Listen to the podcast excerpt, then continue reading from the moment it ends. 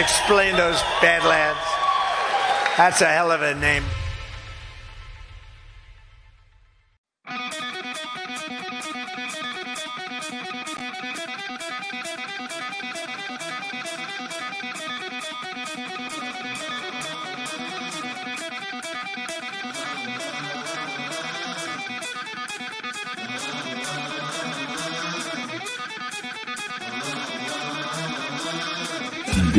Morning, everybody. Welcome to Badlands Daily.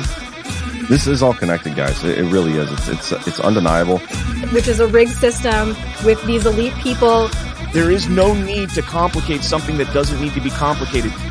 The divide is is meant to keep us divided and fighting each other. But they control the actors, and I really think they have contempt for it. They like making their pet monkeys dance. It's just a creation that exists in the minds of people who are still addicted to the central narrative.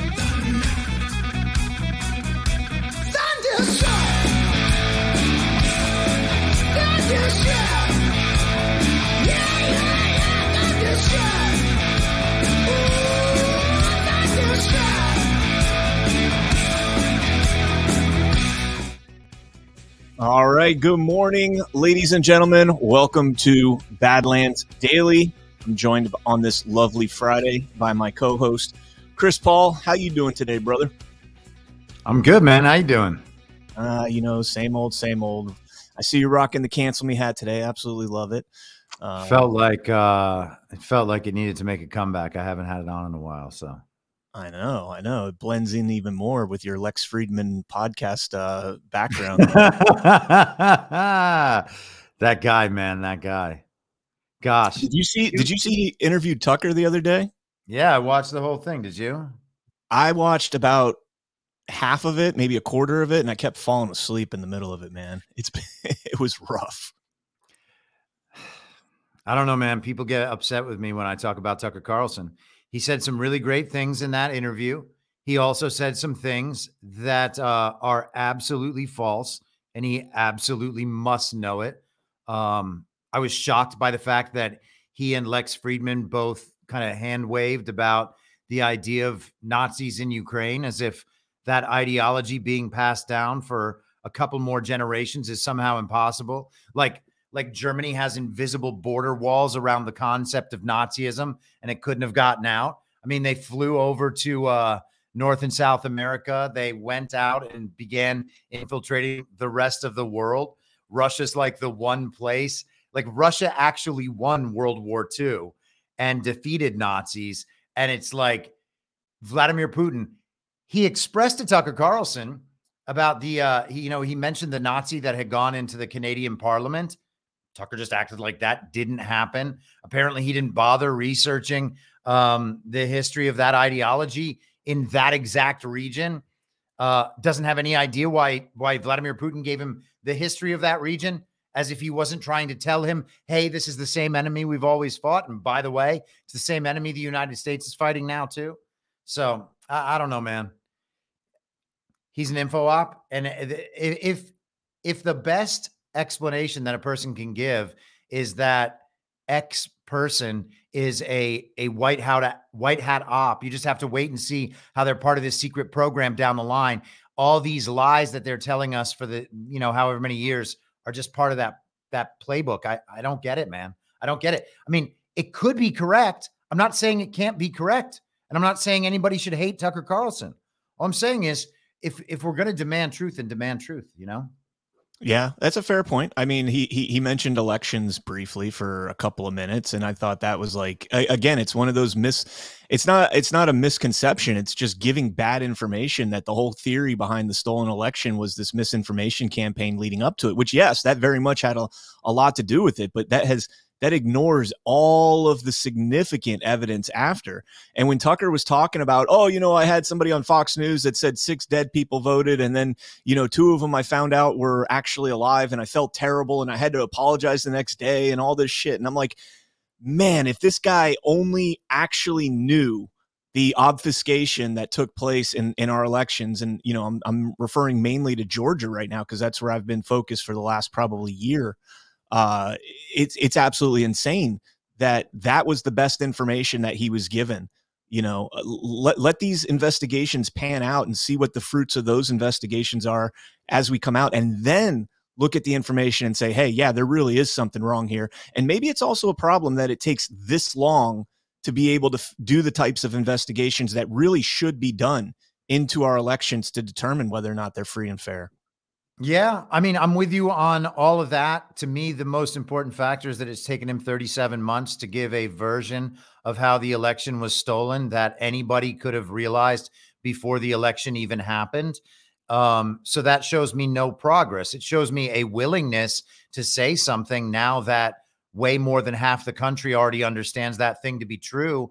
And all of the heat has, you know, kind of come off being a, you know, saying that publicly. So he's not taking a risk now. Now it's just something everybody knows that he's repeating. He is repeating a version of that that isolates the problem to only the Trump and Biden 2020 election and it ignores all the actual systematic problem or systemic problems, I should say, uh, in the election apparatus and just acts like the only problem was uh, the rules being changed unconstitutionally. And I would just ask people out there who get upset by the viewpoint I'm expressing if the 2024 election was held today and they stole it as they did in 2020, just right out in the open in broad daylight, what would Tucker Carlson do? Would he come out and say it looks like they've stolen another election and uh, the American people need to be uh, very clear and open and honest about what is being done to the country, and we need to figure out uh, a way to respond to this. And it doesn't have to be violent. We want to like violence should always be the absolute last resort. But this this problem is the situation is unresolvable until this problem is handled. We cannot go forward as a country until this problem is handled. I don't think he would do that. I think that he would uh, suggest that we need to um, defer to election experts and people on the ground and the lawyers and we and the courts and we need to see how this process plays out slowly until he eventually forgets it and gets caught up with whatever the next drama is as happened in 2020 i don't see these people handling this stuff any different. Tucker didn't try to uh tucker didn't try to puncture holes in the covid narrative. He barely did anything on the black lives matter narrative didn't bother with mail-in ballots and voting fraud and all that i, I just uh, I, I would love to love the guy. I really, really would. I understand that he's likable. I understand that he has a platform and that he has the ability to wake people up to new ideas, but I just don't see it, man. What what would he do in that situation? Until you can answer that question, I don't I don't understand the uh the the protection racket around Tucker Carlson. Like, oh, we, we can't allow anybody to get to this, man. I, you know, I'm not, I'm not entirely uh, against that. There, I do think it, there's been leaps and bounds of progress uh, since he's been out on his own in terms of, you know, what he he now he's able to do, you know, like an hour long podcast with Mike Benz and and get all that information out there. And I thought that was brilliant. Mike Benz, Wonderful, is phenomenal, and and you know, getting that type of format. You know, he's still getting his feet underneath him in terms of of getting that that type of format together. So let's see. So far, it's been good. Uh, I'm I'm I'm pleased with it. I'm not, you know, I, it could be better. Of course, it could be a lot better. Uh, he could have ac- on some actual, you know, people that know the information regarding the 2020 election and and, and on. Uh, but you know, it is what it is. The one thing I did love about it though is it completely and totally exposed Fridman as a an absolute Ukraine simp, an absolute Ukraine simp. I mean, he would say things. I, w- I was thinking about this before the show. Where the hell did I hear somebody saying you know, they told us that Ukraine could win this war, and they absolutely have no shot at winning this war. And that was Tucker to to to uh, Fridman, and Fridman Mm-hmm. backed up. He's like, "We still have to support them. We still have to send money over there." And he's like, "It's pointless. It's absolutely pointless." Lex Fridman basically expressed the viewpoint that if we if we exercise maximum leverage on Ukraine, then they might be able to get back the land that Putin stole. Lex Fridman is one of the dumbest people in the public conversation. He is like the second wave of the intellectual dark web. That guy is just stupid. And we pretend that he's not because he's a technologist and he has very serious conversations about AI. And he went to MIT. Bro, I mean, maybe he can do math. Or maybe he's just an intelligence asset that we're supposed to believe is smart, but that guy ain't smart. I, I I I I do think he's actually pretty intelligent. Um, On what basis? well, his his uh, on term on the technology front, I think he's pretty intelligent. I I think I don't think he's I somebody mean, that he should be. have he can repeat the the steps of the conversation that people who do that work have right. but I, I, I don't. Uh, is he is he advancing original thought in that field? Doesn't seem to be. He seems Yeah. to be asking basic questions from a totally normie, um, trust the science viewpoint. I, I don't know, man. He survived YouTube. I mean, that tells you all you need to know.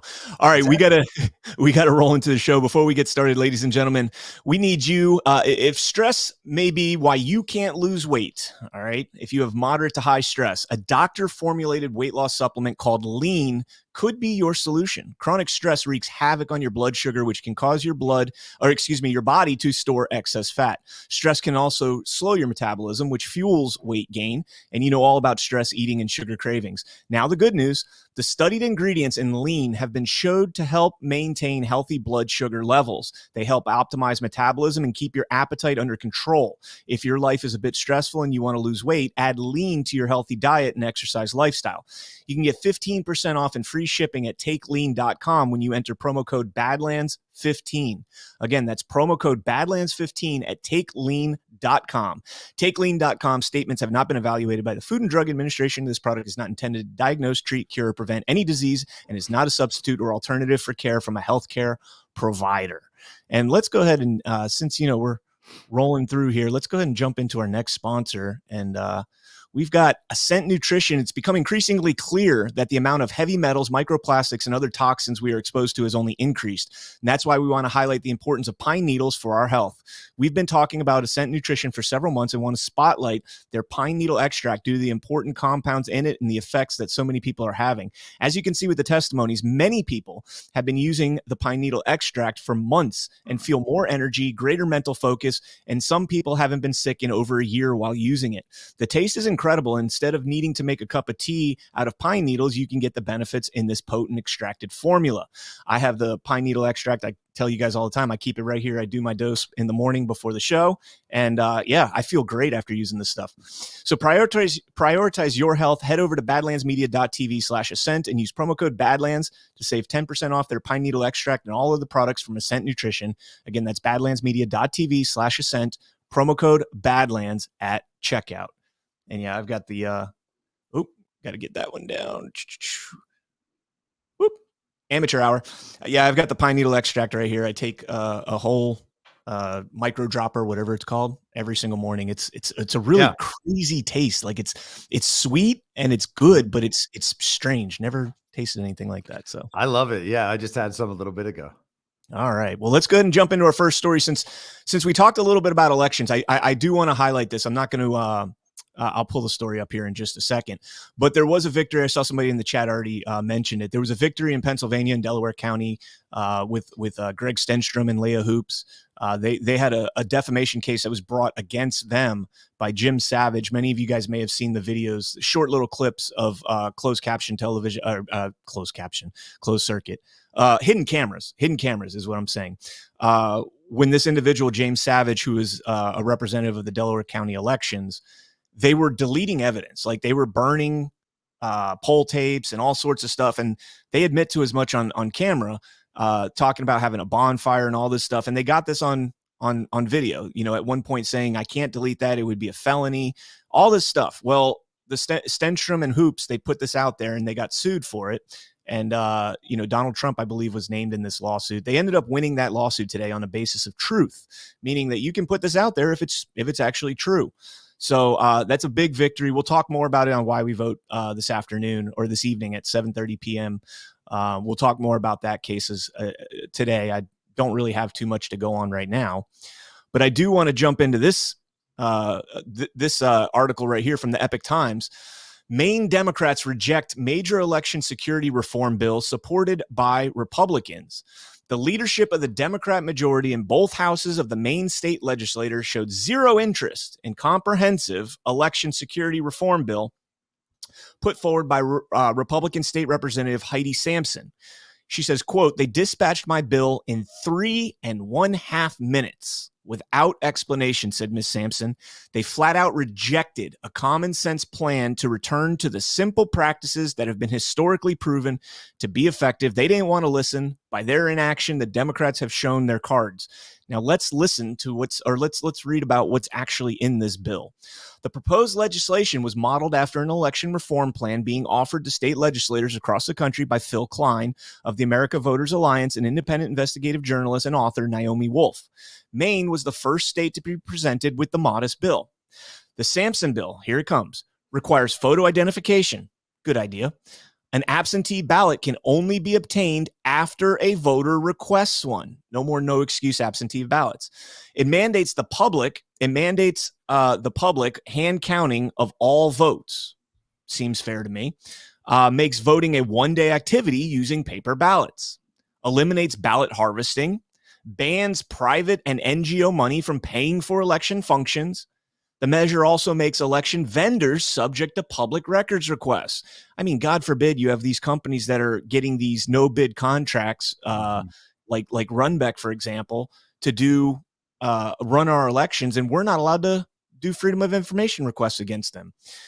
It also requires all ballot management activities to be observable by representatives from political parties and ensures public accessibility to the computer codes of election equipment. I mean, to be fair, this is a dream bill right here. I mean, this bill right here hits on all the points that we want. Hand have count. You, Go ahead. have you gone through the uh the Naomi Wolf um proposal on elections? She basically sent out this kind of uh model bill to representatives in all the states. And uh Patrick actually did a reading of it on Reading Epic Threads and there's there's a lot there. I don't think it's perfect, but I think it's I think it's a good start for sure.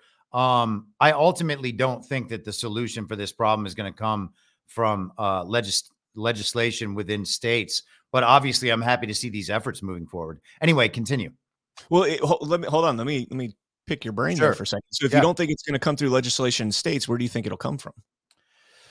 Um, I think that uh, that it's going to probably come from challenges to the uh, constitutionality of any of these parts of the election system.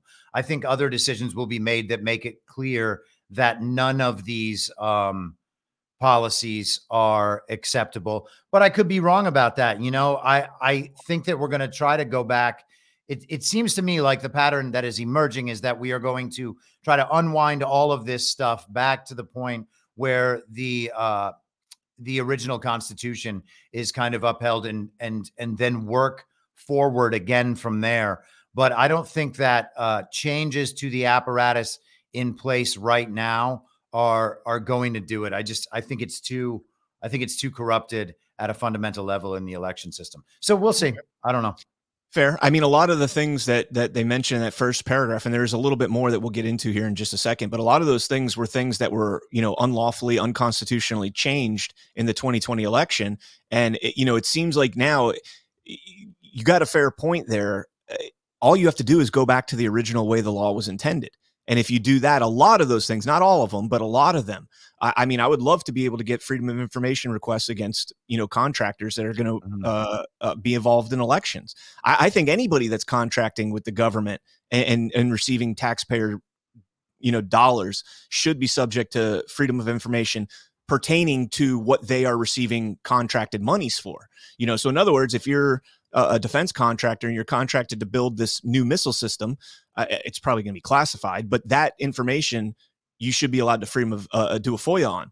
Now, it doesn't necessarily mean you should be able to FOIA anything having to do with that company. I mean, obviously, there's privacy uh, rights that corporations hold, but when it comes to government funding, I, I think that's pertinent. And the the big case in this was was uh, with Cyber Ninjas, where Cyber Ninjas was subject to FOIA, but Runbeck was not. And and to me, that, that's an unequal application of the law uh, for for cyber ninjas to have to be um, uh, hand over you know documents, but Runbeck doesn't have to, and, and, it didn't it didn't hold up in court either, and it absolutely should have. That was that was totally weaponized in my opinion. I'm 100% in agreement with you there. Um, did you see that decision from uh, Texas AG Ken Paxton this week that he kind of, Yeah. you know, his office released a statement about it. Um, it was about this uh, proxy voting issue. You know, Nancy Pelosi basically shut down the House of Representatives for the better part of three years due to quote unquote COVID. And the courts ruled that a spending package, a $1.7 trillion spending package, was actually passed unconstitutionally. They did not have quorum. There was nothing in the Constitution that allowed them to have nearly three years worth of absentee proxy voting for legislation in the House. And so I think that we're going to see a lot of things like that. And the fact that we know our elections are not legitimate means that we have people sitting in public office who are not legitimate. And the fact that we have them now means that those people also don't have the uh, legitimate authority to be able to institute new election laws. And this has been true now for cycle after cycle after cycle after cycle. So I don't see a way that that this problem gets solved by attempting to legitimately reverse legislation that itself isn't legitimate in the first place. That is not a a hurdle that should have to be crossed. You know, I am very much of the mind and the understanding that uh that uh w- what is the gosh, the statement just vanished from my mind immediately. Oh, fraud vitiates everything, right? Yeah. So if we're going back to to where these laws that obviously are intent intended to reduce the integrity of the election system and make it more possible for the regime to simply install the candidates that they want in every election. We need to get back to the beginning of that. And and any of this stuff that was passed by illegitimately sat officials, anything that violates the constitution, that stuff just needs to be removed. And if there is legislation after that point that needs to be implemented to fix the election system, great. But trying to invalidate already invalid laws with new laws passed by people who we cannot, whose legitimacy we cannot prove, that does not seem to be a workable solution to me. Yeah, the quorum the quorum case with Ken Paxton, I, I, it only dealt with two specific uh, portions of of that law, the 2022 bill. Um, I think it was the 2022 appropriations bill that that it was referring to, but it only dealt with two specific things. But the ruling itself, uh, obviously, I think it'll be challenged, and I do think that is something that the, that SCOTUS will have to chime in on because it's a constitutional question there. But if that does get upheld in in the Supreme Court, if it if it goes that route, I mean, the, the implications of that are huge. I mean, how many how many bills were passed in the U.S. Congress without a quorum? Uh, th- you know, that's something uh, that that um, Ivan Raiklin has been hounding on about the the electoral count. You know, not having a quorum. Uh, and and the other big thing with that is is then it it it kind of trickles down to our state legislators and how many of our state legislatures have have passed laws with this proxy voting crap where they could zoom in and, and cast their vote vote like that while they're probably using a green screen background sitting on a beach like uh like the the attorney in the trial the other day wearing his board shorts and a collared shirt in order to uh you know whatever. But Let's jump back into this here. It says uh, to deter violations, the bill provides criminal penalties for specific offenses. Election worker, an election worker who is willfully and wrongfully obstructing the worker, the work of a poll watcher, may be temporarily removed from the polling place and charged with a crime, which kind of puts the shoe on the other foot in terms of uh, you know what we saw in 2020, where they were the poll watchers were kicked out and uh, almost charged with crimes. It says other important features of the Sampson bill include a ban on pauses in the counting of the absentee ballots. There's a genius idea. Once you start, you don't stop. Uh, absentee ballot envelopes not signed or properly witnessed shall not be opened. Another, I mean, it's an illegitimate Yep. vote, shouldn't be counted. Absentee ballots must be received by election officials by the closing of polls on election day. There's another, you know, common sense idea right there.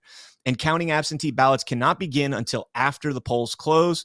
Uh, it- another another thing that they had in there was that each uh, ballot must have a watermark or a unique barcode or microchip that doesn't contain that does not contain the identity of the voters.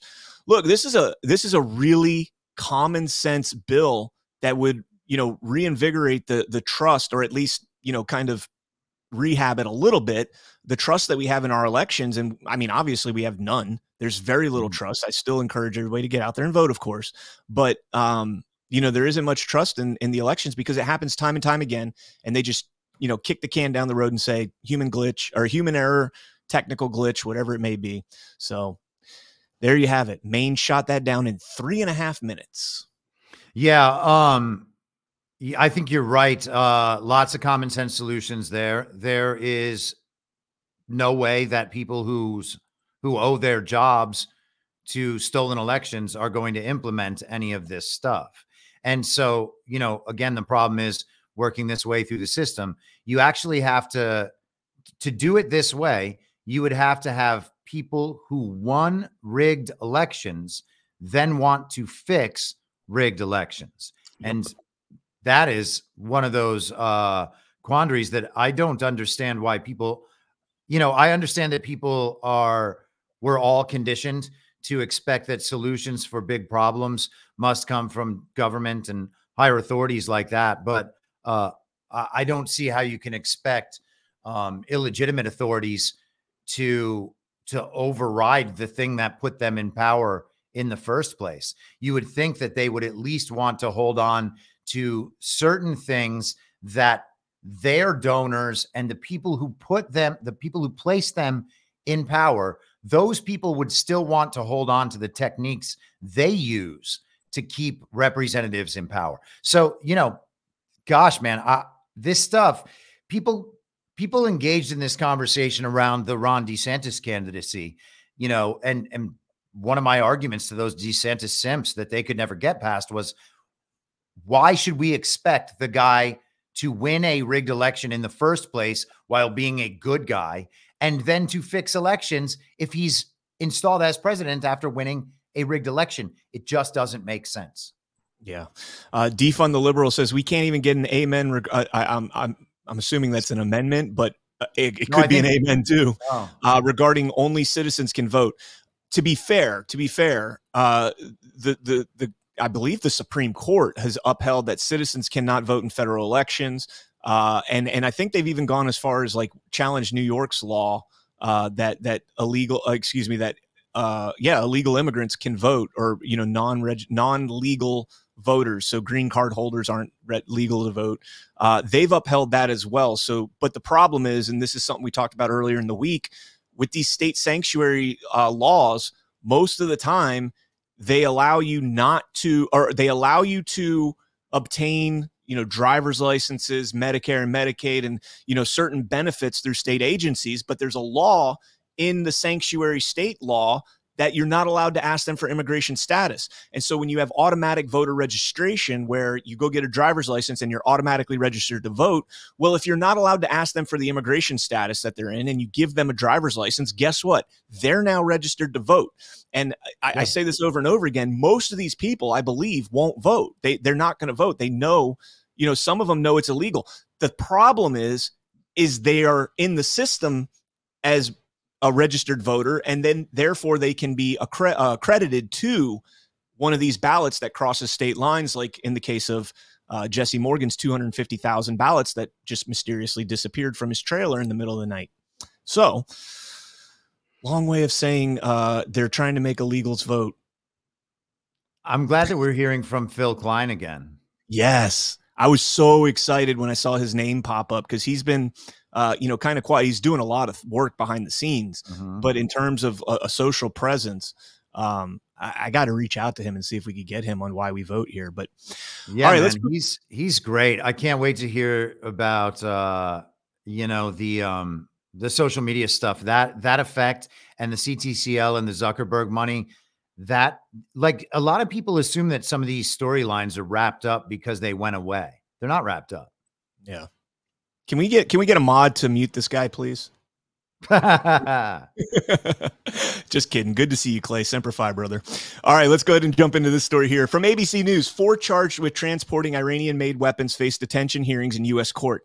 Now, this is a story we talked about a couple weeks ago. This is the, the case where uh, the two U.S. Navy SEALs uh, died uh, at sea trying to uh, inter- interdict this, this ship here. Uh, this is this is a little more interesting now that I actually know like the details of this Um, the ship, especially, it's mind blowing. I, I, I got a lot of questions. Uh, it says a Pakistani national who's who U.S. officials say was the captain of a ship carrying Iranian-made missile components to the Houthi rebels in Yemen was ordered Tuesday to remain behind bars as he awaits trial on charges of attempting to smuggle a warhead and other weapons and lying to U.S. Coast Guard officers as they boarded the boat. Two Navy SEALs drowned while boarding the the unflagged vessel in the Arabian Sea on January 11th in the wake of continued Houthi attacks on commercial and military ships in the Red Sea and the Gulf of Aden. Federal prosecutors said the boat's captain, Mohammed Pal- Pahlawan, uh, refused to slow the ship when U.S. Navy began its boarding attempt and, quote, shouted for the crew to burn the boat before the Navy could board it.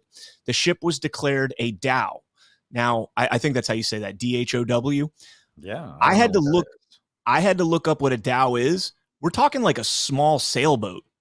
Like I, mm-hmm. so, so, when I first heard this story that U.S. Navy SEALs were boarding a ship and two sailors, uh, two SEALs drowned, I was thinking like a, a, you know a big cargo ship or something along those lines. You know, something where they have to you know rappel the side of the ship and or climb up the the side of the ship or something.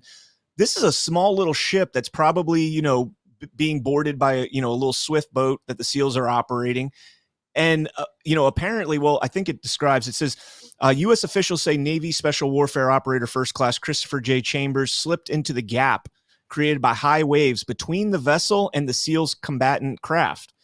Navy Warfare Special Operator Second Class Nathan Gage Ingram jumped into the sea to try and save him.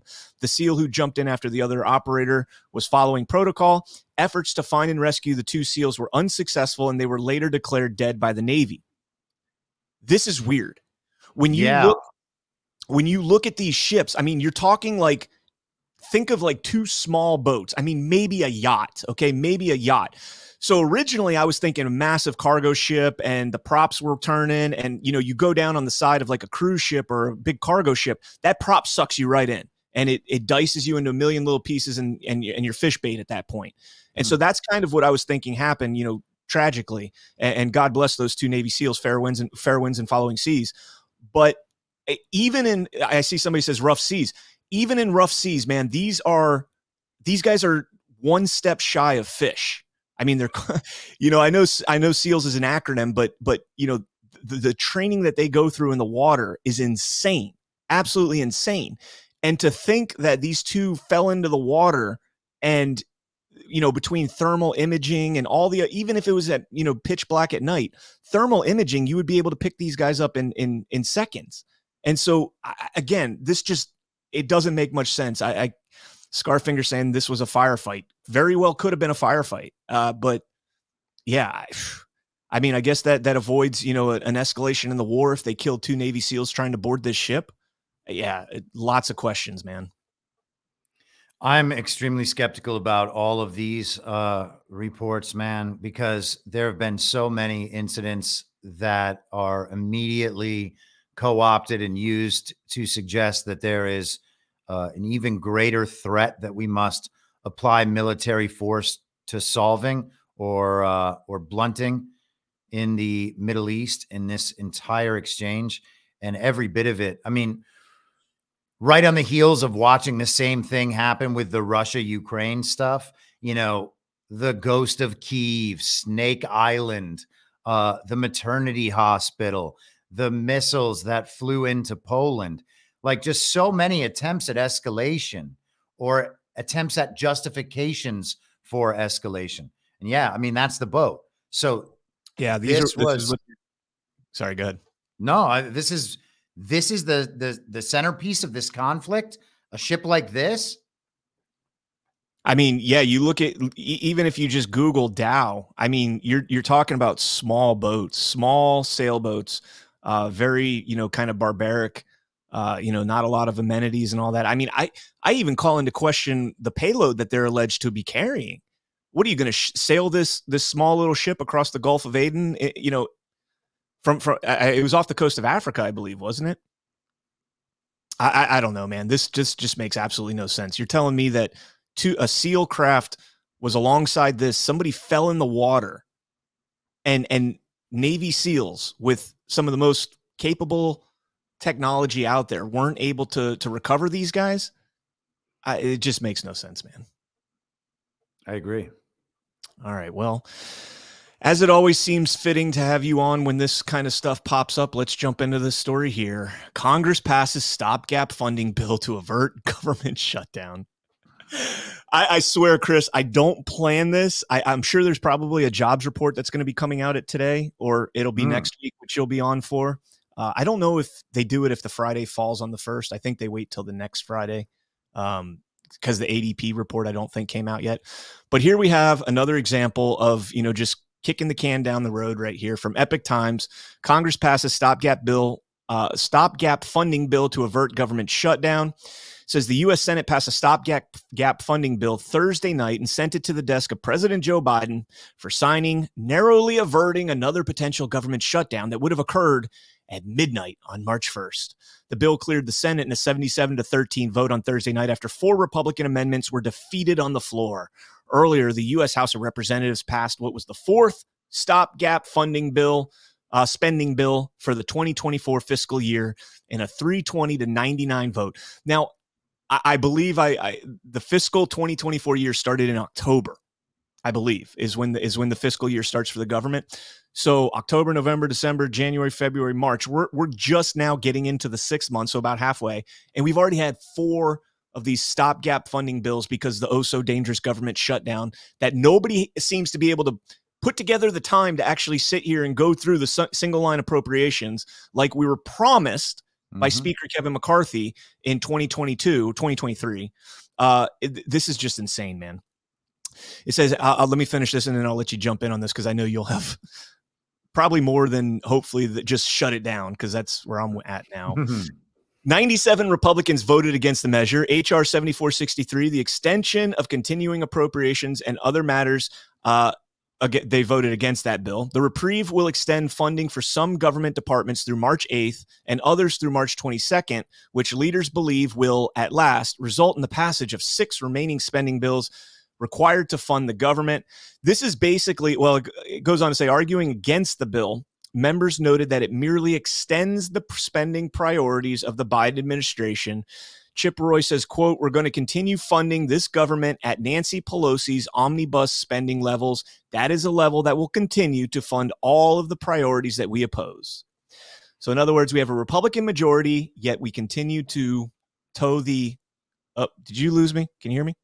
I can, I can hear you. Okay, my it, I just heard a pop in my headphones and I was afraid my soundboard shorted out. We're just going to continue kicking the can down the road with Nancy Pelosi spending despite having a GOP house right now. It's I Yeah, I mean, so so we got to rewind back to the fall as you mentioned. Uh Kevin McCarthy passed the CR initially and received the motion to vacate for it. He was eventually replaced by Mike Johnson. Mike Johnson has uh, passed a couple of very short term continuing resolutions, avoiding the big omnibus spending bill that they wanted to pass before the holiday break and before um yeah just before the holiday holiday break sorry. They're usually able to push that through while between thanksgiving and christmas while everybody is consumed with holiday stuff and not paying attention to politics. And rather than passing one that would lead us all the way into 2025 that was the big problem to avoid. That was avoided. The concession was to grant the CR. What that also did, though, was move the calendar to a, to a point where Americans actually would be paying attention. We avoided that kind of that black hole between the uh, between Thanksgiving and the end of the year. And we've come back now with initially the January 19th and February 2nd deadlines. Those got pushed to March 1st and March 8th. Now, March 1st gets pushed to next Friday, March 8th. March 8th gets pushed to March 22nd. So we still have those same two deadlines that were agreed to last year. They've been moved now twice. And I think that that is okay. They're actually like extend uh they're um they're using up all of their narrative ammo, all of the pressure that they intend to wield to kind of uh, put on um, the American people to rationalize the passage of these spending bills.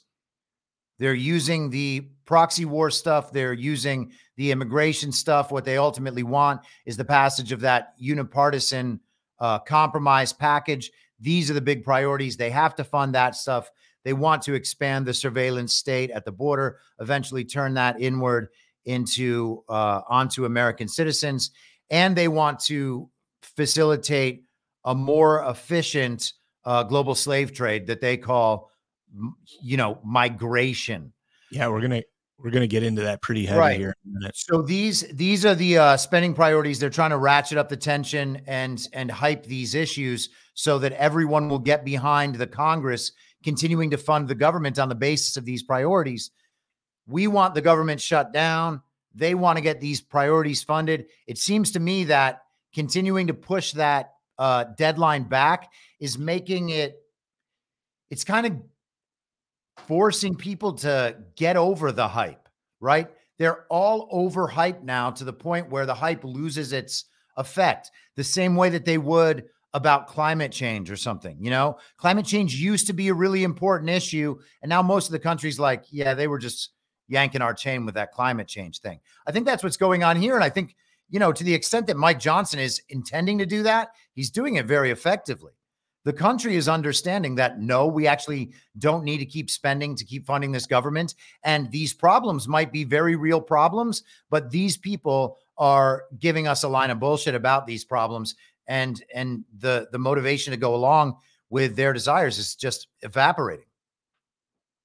I'm just sorry. I, I, I Oh, Ash just sent me the jobs report. So the jobs report did Oh, come out today, uh, but I'm not seeing like it's the actual BLS report. So uh, I can't really go through these numbers right now. Um, but we'll find we'll find something on it maybe during one of the commercial breaks. Um, you, you're exactly right. So so Congress has one job essentially. Like their most important job is to fund the government, is to you know make sure that the government is up and running. And every single time, I'd be curious to go back and look at over the last what Can, can, can I can I just clarify something? I, I would say that the Congress's job is to spend money when the people want money spent and on the things Congress is supposed to be spending money on. That's not what Yeah. they're doing now. So the fact that they do have control over the purse, that's one thing, but it doesn't mean that they that their task is to keep the government open and running and spending money no matter what. Yeah. So, so I think you yeah, agree. Yeah, yeah, yeah. that's that's kind of what I was going to you know get to here. But if you if you go back and look at over the last year, eh, eh, go back and look at over the last ten years since we've had these continuing resolutions, twenty years going back to I think Matt Gaetz said 1997. If you go back and look, how many post offices have we renamed? Statues have we built? You know, just the little dumb shit that Congress, you know, says, "Oh, look, I voted on a bill; it got passed, and and I'm going to put this in my in my, you know, it's another notch in my bedpost, so to speak." Uh, they they say this dumb stuff. Sit down. You've got time now, okay? Right? You you, you know the date, March 22nd. You've got 21 days from right now. That's three weeks to the day. Mhm. Sit down, get this shit done. Period. There's nothing else going on right now that is more important than scaling back the government funding. If you took a a a, multi, a, a Fortune 500 company, right?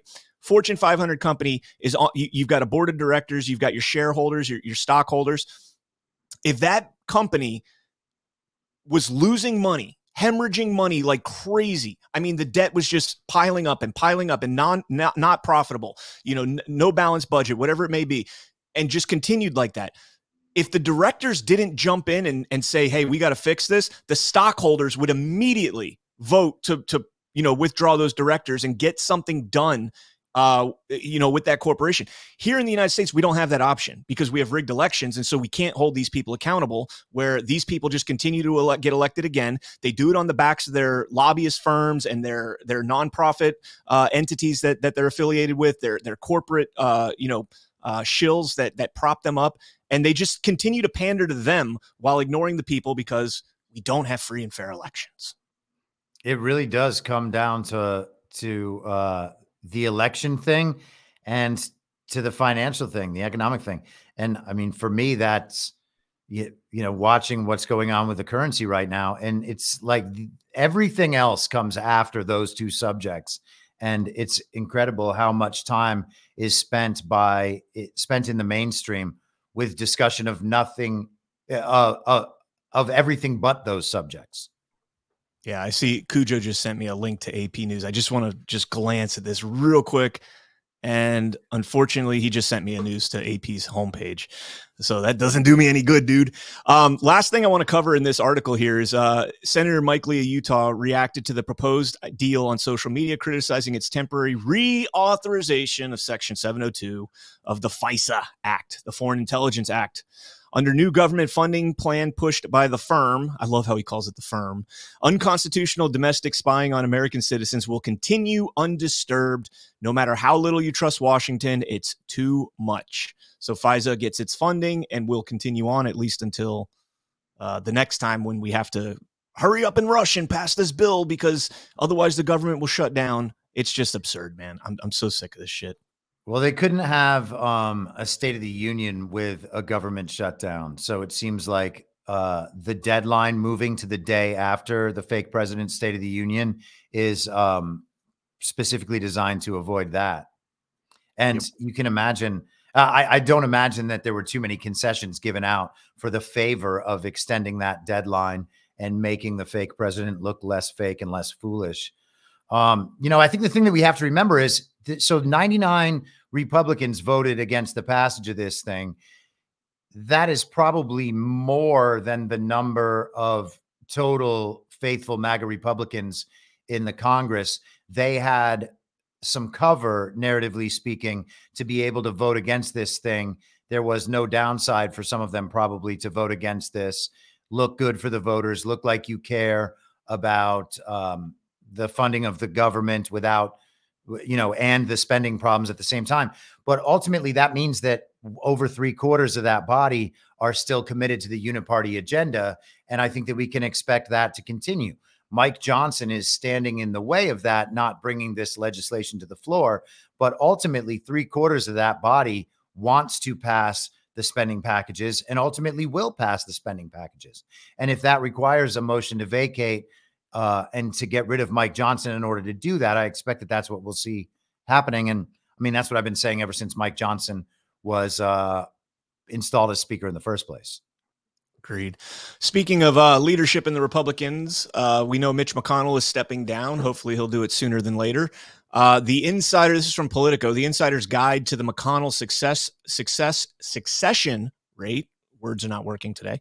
Uh, reading on from this article, it says three potential heirs have long loomed large in the Hill's calculus. Somewhat confusingly, all three are white men named John. Way to go, Politico, you racist sons of bitches. Somewhat confusingly. How is that confusing? I mean, other than other than maybe Tim Scott, are there I are mean, there any? It's not even really somewhat coincidental. John is like one of the most popular names. Yeah. I, I just love how they had to throw in the white men. Like, why totally. did you have to throw in the white men? Is there a black John in in in Congress that, uh, in the Senate?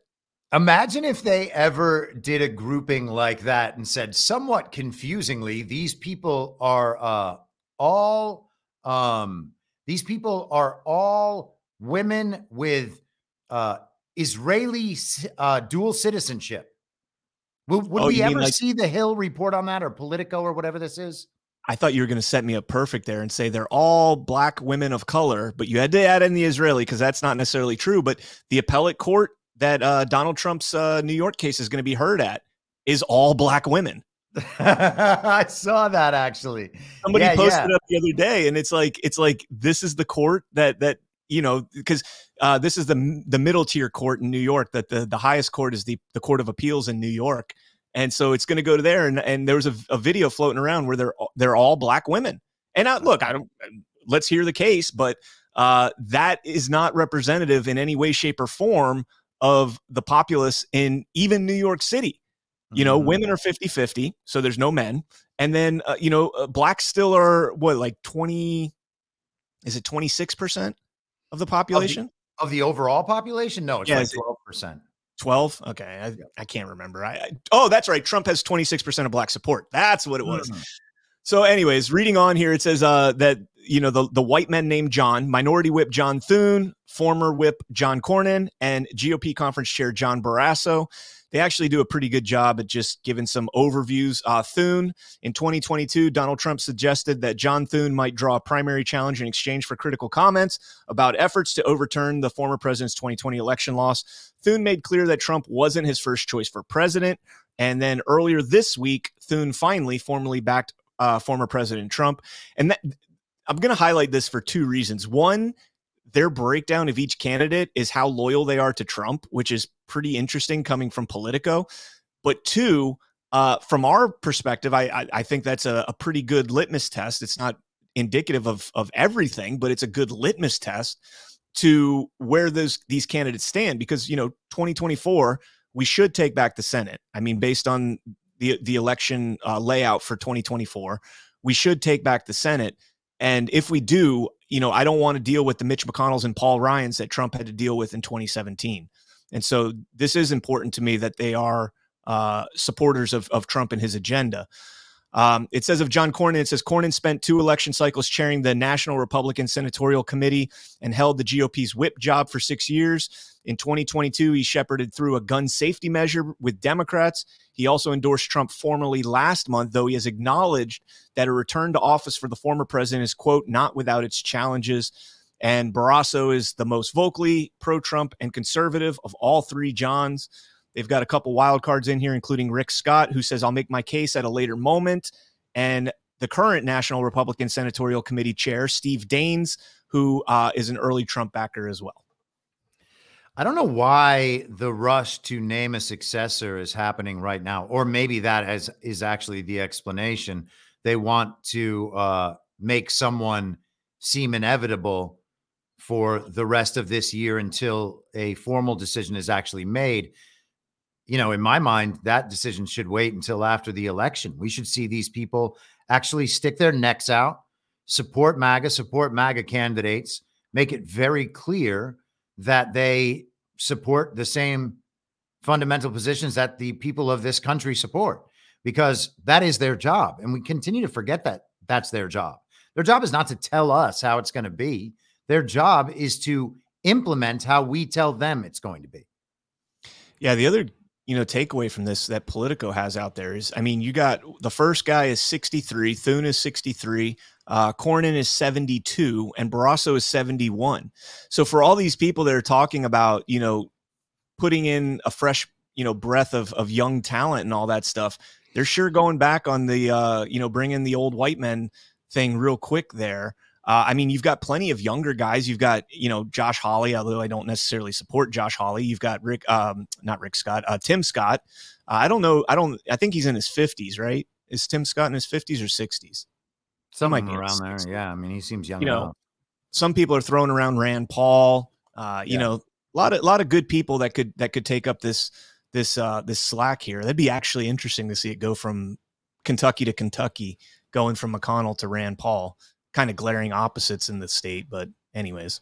Yeah. I mean, maybe one of these guys in the Senate is uh, a good guy. Hawley seems like maybe the closest. People like JD Vance. He seems to be on board. Vance. I'm not sure that that is a uh, that that is like the depth of his spirit talking and singing the MAGA song. It could just be, you know, branding on his kind of senatorial character. I hope that it's I hope it's real.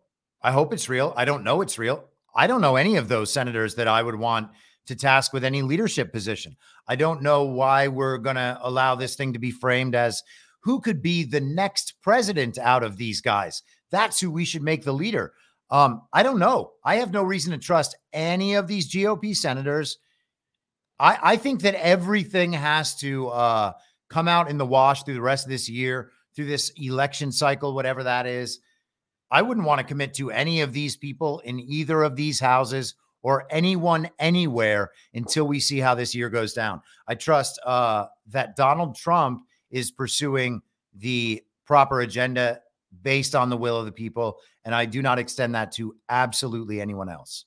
Yeah, I forgot about JD Vance, and he was mentioned in that article as somebody not not as a contender, but as somebody that's saying, "Oh yeah, I don't have an opinion on any of these Johns," uh, and nobody's really given an opinion yet. So that's that's interesting. It's almost as if they're waiting for Trump to chime in and uh, and see who he pr- picks. But I mean, that's a great point. Hawley and JD Vance, two young young guys, you know, pretty much American first. Hawley's been great in in a lot of the hearings.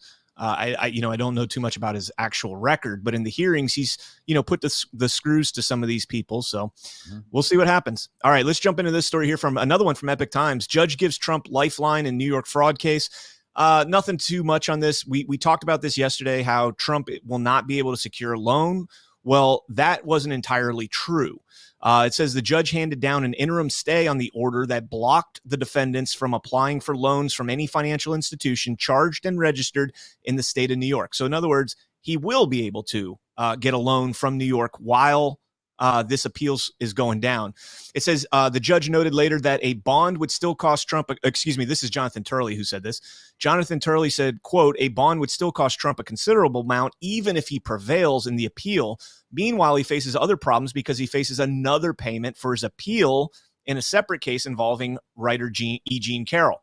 Quote, the problem with a full deposit demand is that there's a limited time remaining and the added 90 million for the Carroll case appeal. It is not clear if or how Trump can collateralize his property for a loan to avoid a distressed price sale of properties. And so, uh, again, just another weaponized court decision that's trying to bleed Trump of his time, but most importantly, his money and some of his uh, assets in New York State. So, yeah, I guess the, I guess the good thing is that Letitia James can't just go around stealing his buildings like she wants to. right. Did you see uh, uh yesterday we covered a, a case with Letitia James where um, she's suing uh, a meat processing company JBS based in Colorado suing them in New York because they did not meet their climate change quotas or their you know whatever it was that I mean look and wait a second wait hold on let me understand this um, because all I saw was like the headline or that that tweet that she wrote. So is she saying that like because their actions in Colorado affect the climate that they can be sued in New York? Well, I, I think she's saying that they defrauded New York citizens by putting on their website that they will be climate friendly, whatever, net zero, whatever the bleep they're calling it now they'll be that by 2040 and she's saying that that's not true. Also their deforestation uh deforesterizing i made that word up uh you know and and, and all this.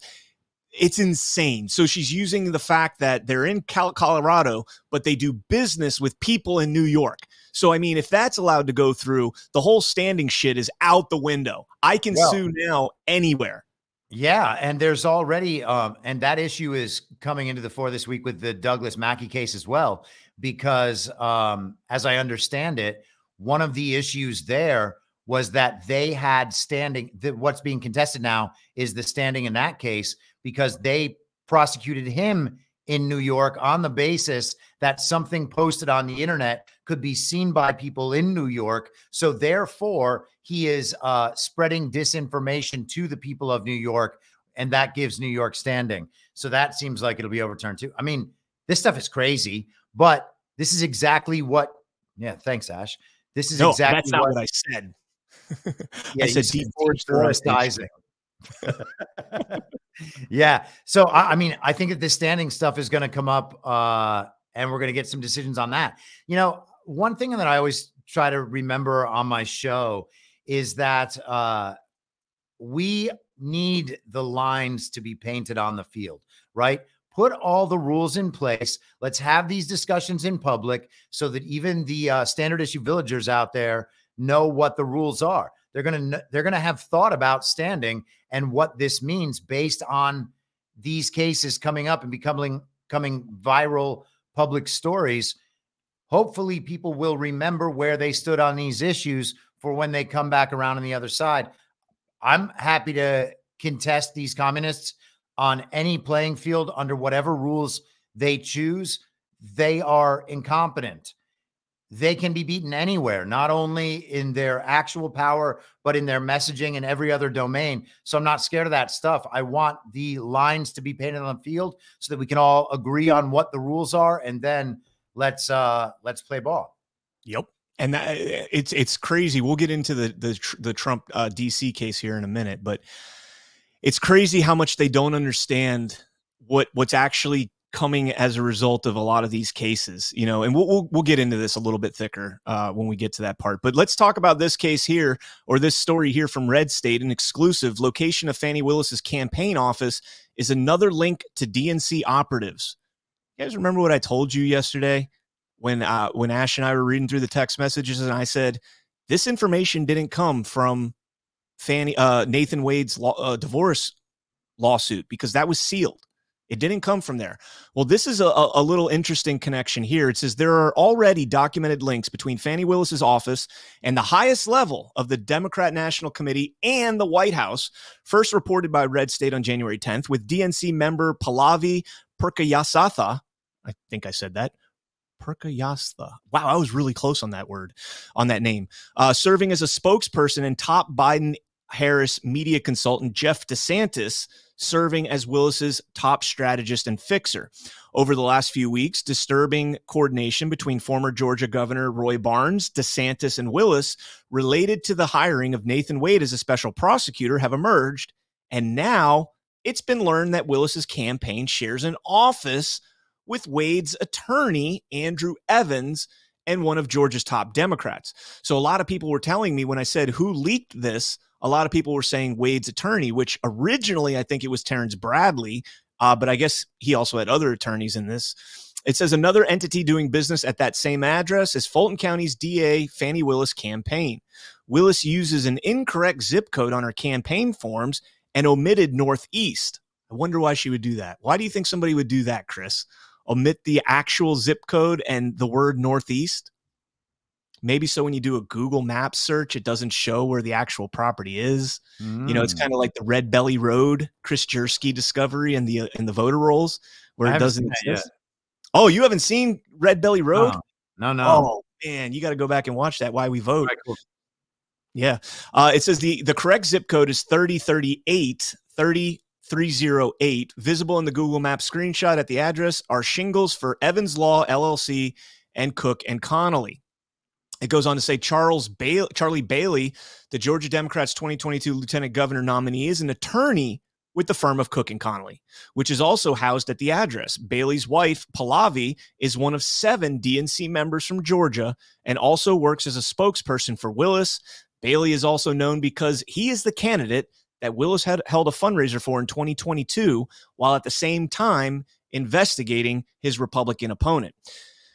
And so there's not a whole lot of like you know, breaking news other than the coincidence that they're housing their office in the same office as Wade's attorney and the DNC operative's attorney. This is like a cesspool. This building would be fascinating to be a fly on the wall in to see, you know, what kind of discussions are had in this building. But again, this is a case where I think this, I, I, I firmly believe whoever is pushing the defense to go this direction with the Fani Willis thing is intentionally trying to destroy this case? Yeah, I think it's pretty clear that, uh, at least from the Fani perspective, there is a takedown of her. I think we talked about this a couple of weeks ago. I did an episode on it called Toast. It seems to me that Fani Willis is getting heat from both sides. Um, and this all seems like an info op to me at this point. The idea that things are being released to Megyn Kelly as if she is the breaker of news. That's well, Phil very, Holloway had it. Phil Holloway had it. To be fair, it came from Phil Holloway. Sure, I understand. I'm not calling it fake or anything. And I'm not saying Fani didn't do all of these things that she's now being accused of. I'm saying that the people who placed Fani in this position in the first place have decided to uh, cut strings on Fani Willis, and maybe she will be replaced with someone else, and that'll be a big uh, hype moment for them that we're told breathes new life into this case, or maybe the case will be dismissed. But this is the case that Donald Trump said, you know, we're going to show uh, evidence of election fraud in this case. From the very beginning, this case has been a mess. You know, I think we discussed this two weeks ago, so I don't want to hash it all out again. But you remember how we had a false start on the release of this indictment. It was posted on the court's website in the morning. Then they tried to say that wasn't it. They took it down because there was going to be a big primetime television show with Fani Willis in the courtroom, just like we've seen with the Engoron stuff, like these yep. ridiculous fake courtroom dramas. Um, so this thing has been so weird from the beginning to now see a two sided effort in the mainstream to take Fani Willis down. You got to expect there is another shoot a drop after that. It's not just going to be Fani Willis goes away, the case is dismissed. Hooray, Trump's not uh, going to be imprisoned with this ridiculous fake indictment. Yep. And uh, we will be, as far as I know, we will be streaming that today. Ash, you can confirm if if you have yet that the hearing is today at 1 p.m. That's what they announced uh, the last time we streamed it. So we will have that on Badlands. Uh, we'll probably start about 15 minutes early. The hearing is at 1 p.m. Uh, you know, like I said, we'll start a little bit early. Me and I think uh, Ash and Gordon, I think, are going to be on that. Um, so uh, another marathon day for me over here because then we got why we voted 7:30. But uh, you know, the things we got to do to save this country, right? Uh, let's jump into this story here from ABC News. Judge blocks Texas law that gives police broad powers to arrest migrants who illegally enter the U.S. A federal judge, and just this federal judge has it out for Texas, man. A federal judge on Thursday blocked a new Texas law that would give police broad powers to arrest migrants suspected of illegally entering the U.S. U.S. District Court Judge David Ezra preliminary injunction pausing a law that was set to go into take effect on March 5th. That's Senate Bill 4, which gives, you know, Texas Department of Public Safety the authority to arrest illegal migrants says the state attorney general's office immediately appealed the ruling. The ruling rebuked Texas immigration enforcement effort on multiple fronts, brushing off claims by Republicans about an ongoing quote unquote invasion along the southern border due to record high illegal crossings. Ezra also said the law violates the Constitution's supremacy clause, conflicts with federal immigration law, and could hamper U.S. foreign relations and treaty obligations. It is the second time in six months that Ezra has stopped one of Abbott's border escalations, having also ruled against the floating barrier that Texas erected in the Rio Grande. Uh, before we get into the, the the previous laws that were cited in this case, I mean, what else do you call this when you have record high immigration month after month after month, year after year. You have massive record breaking deaths from fentanyl overdoses, which is pouring through the border. You have, you know, people like Laken Riley who were just murdered by one of these migrants. We have, uh, you know, sexual abuse of minors cases. I, I can't even cover them all.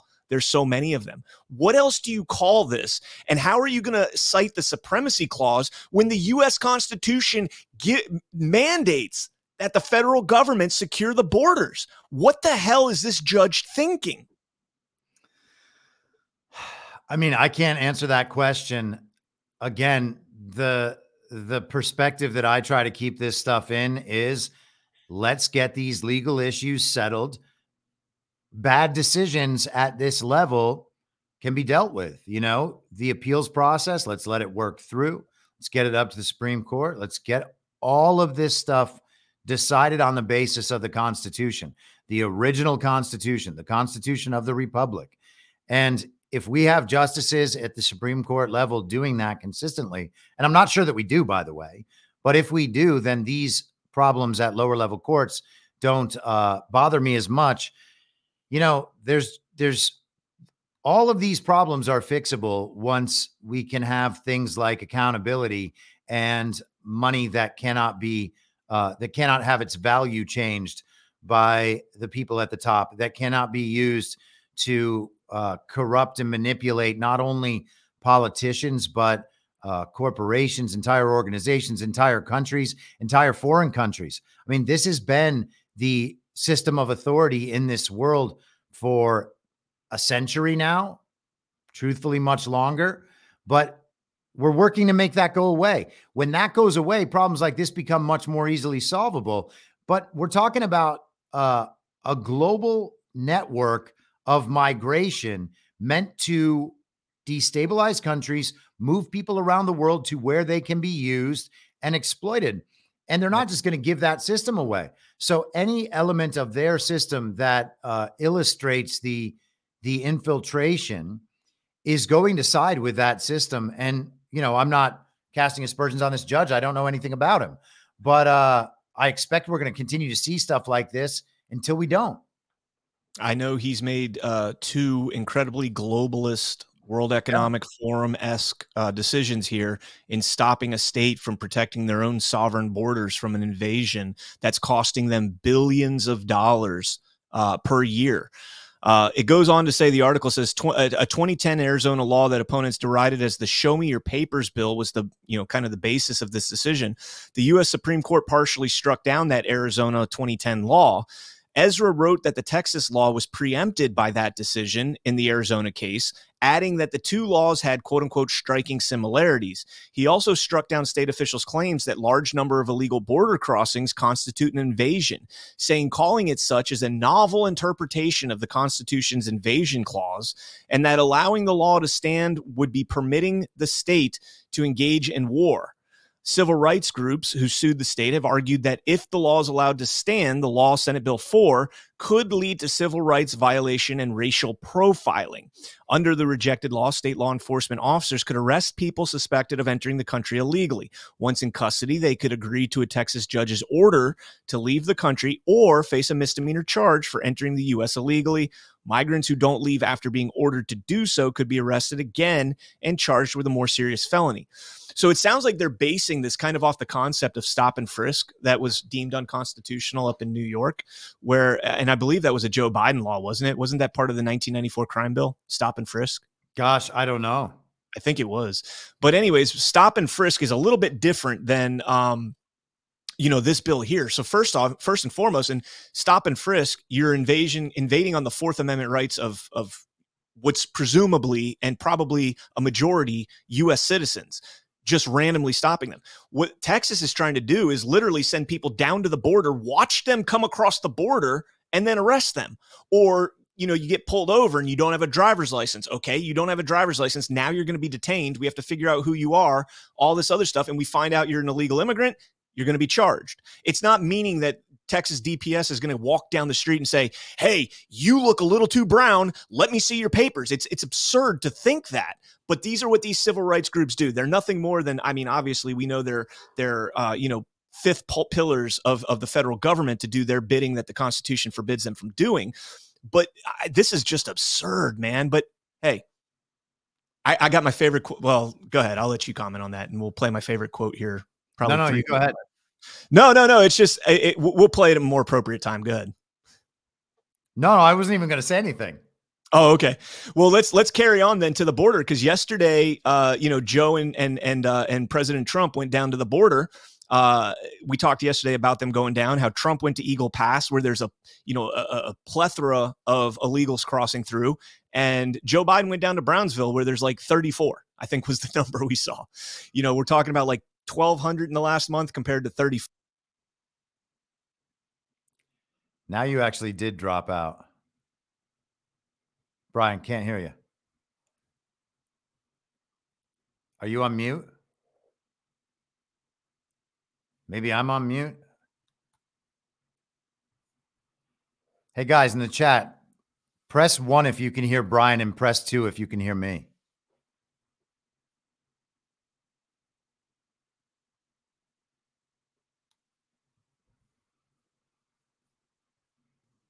Can you hear me now? I can hear you now. Oh, just as uh, just as I was about to turn it off again. What happened? No, I don't want to shut it down. Anyways, no, uh, my something surged. I gotta I gotta figure out what keeps surging here. Everybody's pressing two. Why is everybody pressing yeah. two?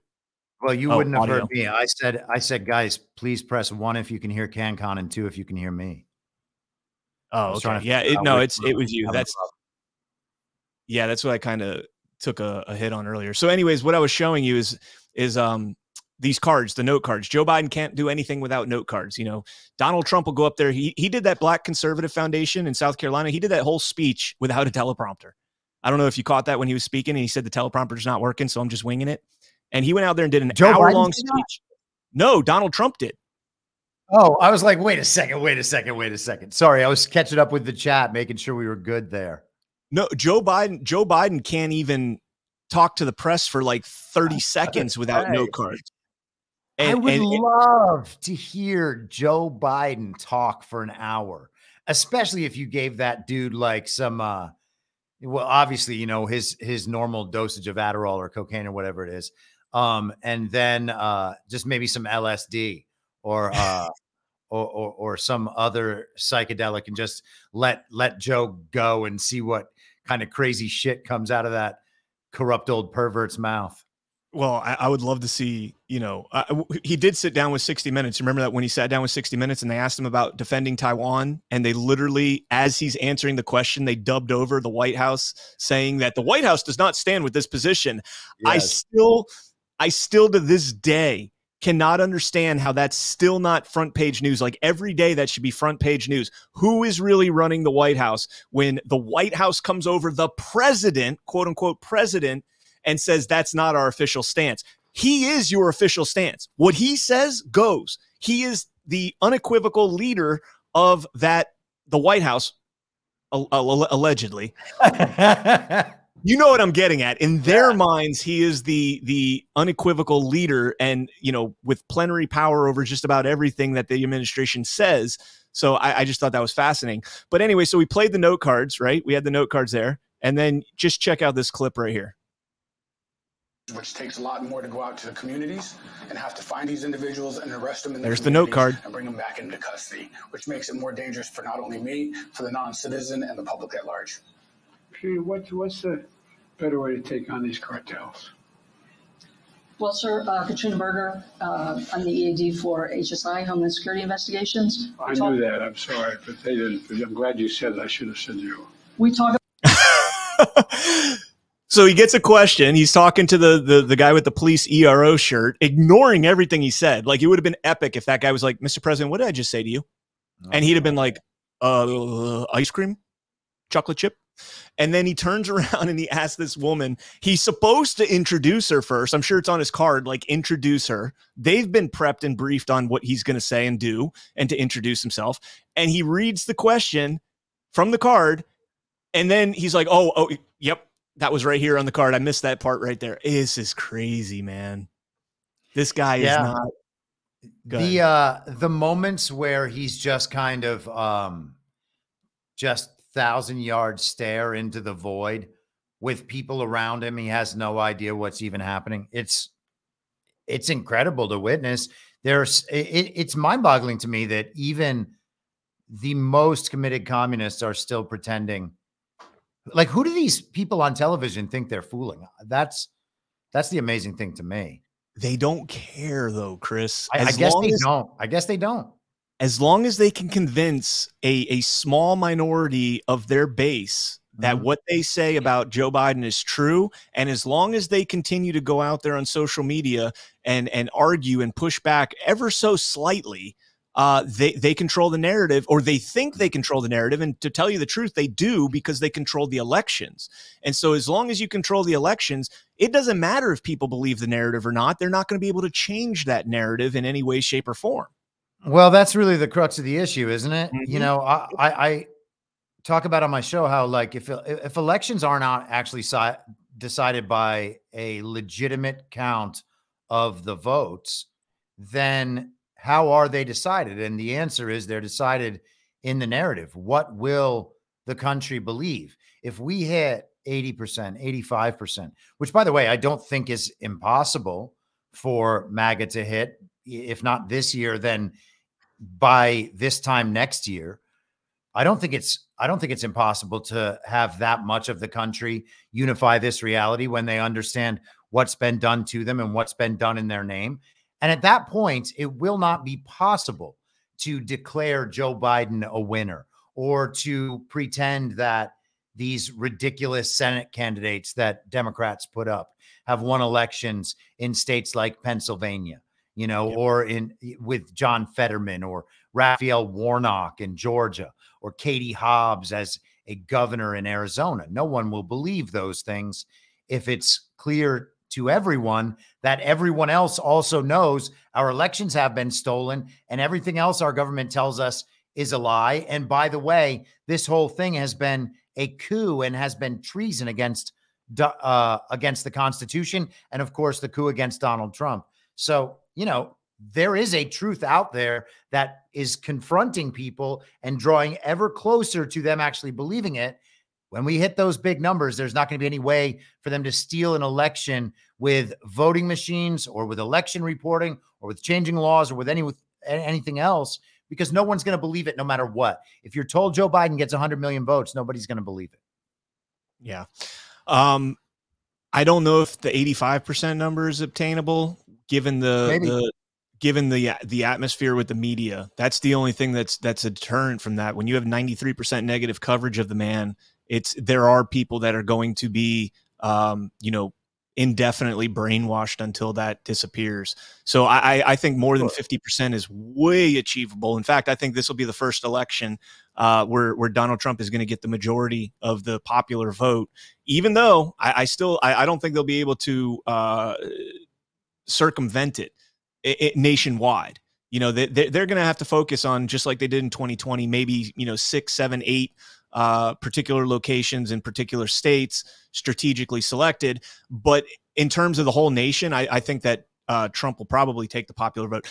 You know, it would be really epic. I just thought of this. If Trump won the popular vote and the states that are in the national popular vote agreement or whatever the hell that thing's called, like California, had to, had to assign their their their their uh had to sign their uh, electors to Donald Trump. Imagine if that happened. That would be hilarious. Um, I would just say that uh, Donald Trump won the popular vote in 2020. You know, we don't have a problem winning elections if the elections are legitimate. We yeah. have enough voters. We have enough Trump supporters. We have enough people waken, uh, awakened to the reality that the government is corrupt and has been for a long time. So I don't worry about that thing. I worry about whether or not we have legitimate elections. And so I try to approach things from that direction. Trump even said himself in his CPAC speech the other day that if God came down to count the votes, that he would win California. And I totally believe that. I think he probably won California in 2020.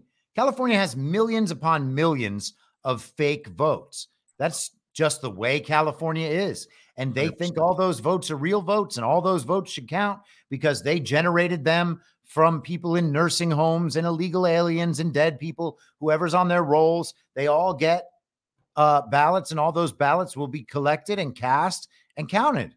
And they think because they were able to generate those ballots, that means they won the election, as if it is just party apparatus trying to steal an election versus the other party's apparatus trying to steal elections. And from their perspective, that actually is what elections are. Yep. Um, Ash brings up the popular vote, which ironically, we're, we're on a 20 second delay. So she typed that as I was saying it, which means that uh, we, we had that same idea, you know, permeating through our brains right there that California could have to be forced to hand their electors over to Donald Trump if he wins the popular vote. That's epic. Uh, let's play this clip right here. This is Joe Biden finally being pressed about Laken Riley the the Athens uh, woman, the 22 year old that was murdered by a illegal that was uh, let go under uh, you know his policies, and just walk away. Mr. President, do you bear any responsibility for Laken Riley's death? He doesn't even turn around. Scumbag. All right, let's keep moving through. Uh, after the border visit, we're just breeze through these real quick. Uh, National Border Patrol Union put out a couple posts. Attention, President Biden, keep your name, keep our name out of your mouth today. That's pretty, uh, that's pretty harsh right there, but whatever. Then Did they had this Malcolm tweet Nance's response there. No, no. What do you say? Malcolm Nance, maybe, just maybe he should pull a Ronald Reagan and fire you all and rebuild the Border Patrol from the ground up as a professional. Does he not know that the union's not a federal agency and he can't fire them? Does Malcolm Nance not know that? Like, seriously? I, I feel like I need to comment that. Like, go back to Ukraine, dude. go, go, put, go, go, put on your flak jacket and go back over to Ukraine and pretend to play war again. Oh my goodness, that dude's dude's such a shill. Uh, they also said President Trump treats Border Patrol agents with respect, supports their mission, and listens to their ideas. Biden falsely includes, inclu- accuses agents of crimes, burn the border to the ground, and only listens to this radical leftist base. See the difference? And then lastly, they put this tweet out right here. We're just experiencing the tip of the iceberg with illegal crime in this country. When Joe Biden's Titanic capsizes, you're going to see the real damage he's done over the last three years. Woo! All right, let me get that cleaned up. All right, now let's go ahead and uh, I, my, the listeners are going to love this. Let's put our tinfoil hats on for just a second here. And I, I gave Chris a little warning that we were going to do this. So there was a uh, the, you, we we know there were fires in um in Texas. There were fires, and uh, you know I saw somebody tweeted out that they got some snow up there, and it it kind of held back the fires a little bit. So thank God for that. Um, I want to play this clip right here that I saw on on Twitter this morning. Again, we're putting on conspiracy hats, guys. Take this with a grain of salt. But this is uh let's get it pulled up here. This is apparently some strange green laser that was seen, and we don't even know the location. So again, take this with a grain of salt. I think it was But we- coming from Jewish space. Jewish space lasers. Look, but this is weird, man. You've got these these lightning strikes or whatever it is, and you've got this green laser just Yeah, it looks like a uh, looks like a Travis Scott concert. He's I mean, up what are on they the, trying to hit that? What are they trying to hit there on the ground? No idea. No idea. But it's interesting because if you recall, this was from February of last year when we had this picked up in Hawaii. All right. They had the fires out there in Hawaii. Right. It says experts believe that a Chinese satellite fired down green laser beams that were spotted over Hawaii last month amid growing tensions between the U.S. and China after several foreign objects, including a Chinese spy balloon, have breached U.S. airspace. This was a week. This was right at the same time as the uh, as the the balloon. Didn't didn't we just have another Chinese balloon allegedly that was flying over the country in Colorado or something? It was weird. Sky, Sky Circle, yeah. Sky circles reappeared. We missed you on Twitter when the sky circles reappeared. Anyways, it goes on to say NOAJ issued a correction on their video stating that, quote, the most likely candidate was the Chinese DAC 1 AEMS satellite after the ISIS Sat, ICE SAT 2 team ran a simulation of satellite trajectories. Okay, whatever it was. Then we get this from yesterday when Joe was in Texas talking, and this is going to have the conspiracy theorists going absolutely nuts. Check this out. Because a lot of, if you fly over these areas that are burned to the ground, you'll see in the midst of 20 homes that are just totally destroyed, one home sitting there because it had the right roof on it. And anyway, since I took office, FEMA's provided Texas alone. Conspiracy theorists are going to go rampant and rightfully so. You know we we saw the hawaii imagery where anything blue seemed to survive the flames. You had blue umbrellas umbrellas canvas umbrellas highly flammable that remained at a, at a resort when everything around it was burnt to a crisp. You had blue cars that somehow managed to get through. We saw the video of a guy taking a laser and going down pieces of paper and the blue one you know was exempt from catching on fire.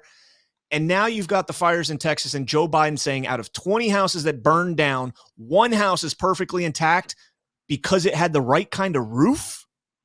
What roof prevents a fire on the ground from burning your house down? Please explain that to me, Joe. Especially one caused by climate change. Oh, did everybody have fun with the uh the little conspiracy segment right there? Dude, I love that stuff. I cannot wait until the payoff of some of these uh, narrative through lines that have not been closed. There's no way we're at the end of this story. There's no way at the end of all the fire stories we're going to find out that, yup, it was just a, a cigarette somebody threw out of their car on a dry day. Uh, we mentioned conspiracy theorists and the bots came flying back in here. Watch it. If I say CIA, they tend to really like that word. Really? Oh yeah, they love CIA, man. We've had a lot of them. Mel Gibson is he's he's popping out videos at the cyclic rate according to these clowns. Yeah, yeah. Maybe I should. Yeah. Anyways, if you guys actually go uh, through uh, that tweet and again, take it with a grain of salt, folks. It's just it's it's a video on Twitter. Joe Biden made a comment that that just was interesting about it. Uh, you know, take it with a grain of salt. We're just having a little bit of fun. It's Friday, right? Let's let's pop our collars and and have some fun. Is that a thing? Popping your collar still? Uh, it's a little Collars weirder with a hoodie, but yeah, yeah. Wasn't that? Um, yeah, man, it's information among other information. What we have right now is a video of green lasers and Joe Biden saying something that uh, is exactly the same thing that people were being called conspiracy theorists on the internet for five months ago. So now, is Joe Biden misspeaking? Maybe. Is he saying something and we're misinterpreting him? Maybe. Are those lasers doing something totally innocuous, or is the video of those lasers fake? Maybe and maybe. But once you understand all that, we still have videos of lasers and Joe talking about houses not burning down because they didn't have the right or because they had the right roofs on them. we we have videos of lasers that correlate with Chinese sky circles flying over our country. That uh, you know, there there there there are uh, China. What is it? The it- it's like the Chinese. I I'm gonna there, there's a group out there that's saying that the Chinese have thousands of these spy balloons. And not only are they capable of, you know, surveillance and that type of stuff, but they're capable of waging kinetic war as well, carrying weapons payloads and stuff like that. Uh, so you know the the fact that we're even letting them get over U.S. airspace is is crazy. But uh, then again, like I said, you have these green lasers correlating with with with the sky circles. Then you have Joe talking about the roof after a fire just burned down, you know, a portion of Texas. And then you have the same thing in in in Hawaii, where if you were blue, somehow the fire didn't affect you. Uh, Conspiracy theory, sure, whatever you want to say, but until there's answers, I, I mean, let's keep it going, right? This is all after years and years of California fires that people do not believe were started in any natural way or continued in any natural way. So, man, the Malibu fires, that's not some small issue uh, a few years ago. That's, you know, obviously when I was in Southern California, I had friends going out to uh, to help residents in Malibu, friends that had grown up in Malibu who were going to help their communities during those fires. There's a whole lot of fires that go unexplained. What might even be more interesting than the possibility of these fires being set by laser activity from space is just the realization that look at how they are making energy travel, right? Can they catch that energy in something else on the ground and then be transmitting energy from space to the ground? And it turns out that they can do that. Uh, General General uh, Quast and I had a conversation about exactly that at the last GART, and there are indications that an en- energy infrastructure is being built to take advantage of something like that. You know, sky circles might just well be satellites. There's a lot of stuff going on in the sky right now, and we don't have a very clear picture of what it all is and what it all means. But to dismiss it all as conspiracy theories, and I'm not obviously saying that you're doing that, um, but the general public is, and that's crazy. we got Kate in the chat says, "Is there any proof of any of those houses actually having blue roofs? Everything I saw on it was fake AF." Uh, I sure as hell don't know. I it, it doesn't have to be blue roofs. Like, what if they have like you have roofs now that reflect heat, right? So what if what if your roof reflects heat, and that somehow allows it to reflect the lasers? What would be Or the chance? deflect- Joe, deflect, what would be say. the chance of Joe Biden knowing that? I mean, all Joe Biden knows is that they had the right roof. And I mean, that's what he said. Like, why would you say they have the right roof? Somebody prompted him with that. He was told when he was touring this, he probably flew over it on, on Air Force One and, and was looking down there like Joe, George Bush looking at Katrina victims from, you know, 1,200 feet up because he won't land there like a piece of crap that he is. They're flying over North Texas and they say, Hey, sir, you see all that down there? And he's like, Wow, why is that one house still standing? Oh, they had the right roof. You know, their roof was equipped with blah, blah, blah, blah, blah, blah, blah. And that's what Joe Biden says. He gets up there and he blurts that out, realizes he said something he shouldn't have said. And he's like, Well, anyways, he does, you know, his anyways. So I, I don't know, man. Like, like I said, we're just having fun with this. It's Friday. I want to have some fun. And so because of that, I'm going to play this clip right here.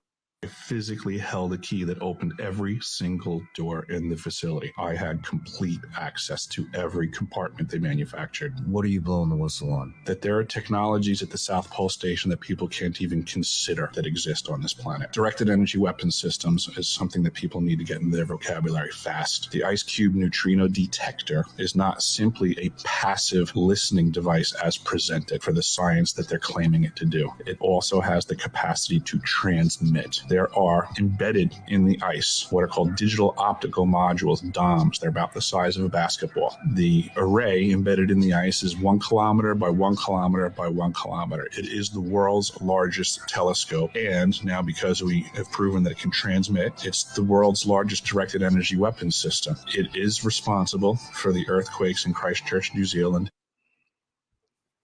Pretty interesting. Uh, it, it sounds like at the end there, he basically said the Earth is now the Death Star. We've got a massive direct energy laser weapon in the South Pole. We are the Death Star. Let's blow planets up. All right. I'm very into that. Uh, let's make sure that we let the audio only audience know that that is actually from the Sean Ryan podcast. So that's yes. not like some weird no conspiracy hole there. Sean Ryan uh, did a series, well, not a series of three interviews, but he released a very long interview with uh, former acting Secretary of Defense Chris Miller. Um, probably four or five hours worth of conversation between the two of them. Intensely interesting. He gets a lot of great guests. Uh, he has a great show. Good for him. Um, and a serious show. So I will be uh, absolutely listening to this episode at some point later today. Yeah. So uh, Sean Ryan also interviewed, um, I can't remember which Trump attorney that uh, left the case, and he did a two part with him as well, and that was fascinating to hear some of the inside perspective of Trump's case. And you know, in that in that in that podcast there, he calls out um, uh, Boris Epshteyn, calls him out. Really? And says that he was destroying the case because he's a TV attorney or something like. I think he called him a TV a TV lawyer you know he's never tried a case you know he's not he's not a, a, litigator or anything like that. And uh, it was a fascinating interview. So yeah that's from sean ryan. That's that's not like like you said that's not you know some tinfoil tinfoil uh, uh, show there. But anyways let's uh we'll move on to uh some more normie news because people are going to start thinking that something's going on here if i start talking about stuff like that. But anyways let's uh jump into our next two sponsors. All right are you concerned about the 6 trillion with a T, dollars at stake in the upcoming 2024 election, the Wall Street Journal has reported a critical issue the looming decision on extending tax cuts scheduled to expire after 2025. Republicans advocate for extending Trump's tax, tax cuts, while Democrats lean towards letting them expire and increasing taxes on top earners and corporations, potentially creating a massive tr- $6 trillion gap. But fear not, there's a way to protect yourself from this impending threat. Join the thousands of hardworking Americans who are taking proactive steps to safeguard their savings. Visit badlandsgold.com to claim your free 2024 gold and silver kit and fortify everything you've worked for. You may even qualify for up to 10% back in bonus silver, but hurry, supplies are limited. Don't leave your financial futures to chance. Act now to diversify and shield your savings against the uncertainties ahead. Get your free 2024 gold and silver kit today at badlandsgold.com and take control of your financial destiny. All right. And then we've got another this isn't gold or silver. This is just metal. Yeah, metal. Attention, Badlanders. In the heart of Malmo, Minnesota, a remarkable family led team at Beamish Metalworks is creating not just metal art but personalized, timeless masterpieces. Beamish Metalworks is in a class of its own, pioneering metal on wood creations. Imagine a piece of art that's not confined by generic design, but is a narrative of your persona, your memories, or your dreams. From the elegance of an office centerpiece to the wild spirit of hunting and fishing scenes, your imagination is the only limit.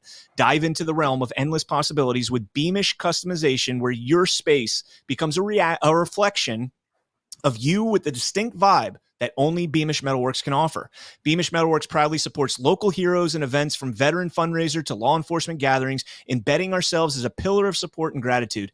Visit, visit Beamish Metalworks today at badlandsmedia.tv slash metal art and use promo code Badlands for 10% off your one-of-a-kind purchase. Again, that's badlandsmedia.tv slash metal art and use promo code Badlands. All right. You ready to get back into this? I can't wait to get my Beamish metal art. Uh, I got the the Badlands logo coming. I'll be. I don't know what I'm gonna do with it yet, but I'm gonna maybe I'm. I'll figure it out. All right, let's jump into this story here. Uh, from the Federalist, Los Angeles hires and arms foreign criminals to police U.S. citizens. Now, this was a law we talked about last year, and it's now come to fruition. The Los Angeles Police Department is hiring illegal border crossers with the Deferred Action Childhood Arrival status and equipping them with guns to police American citizens in California.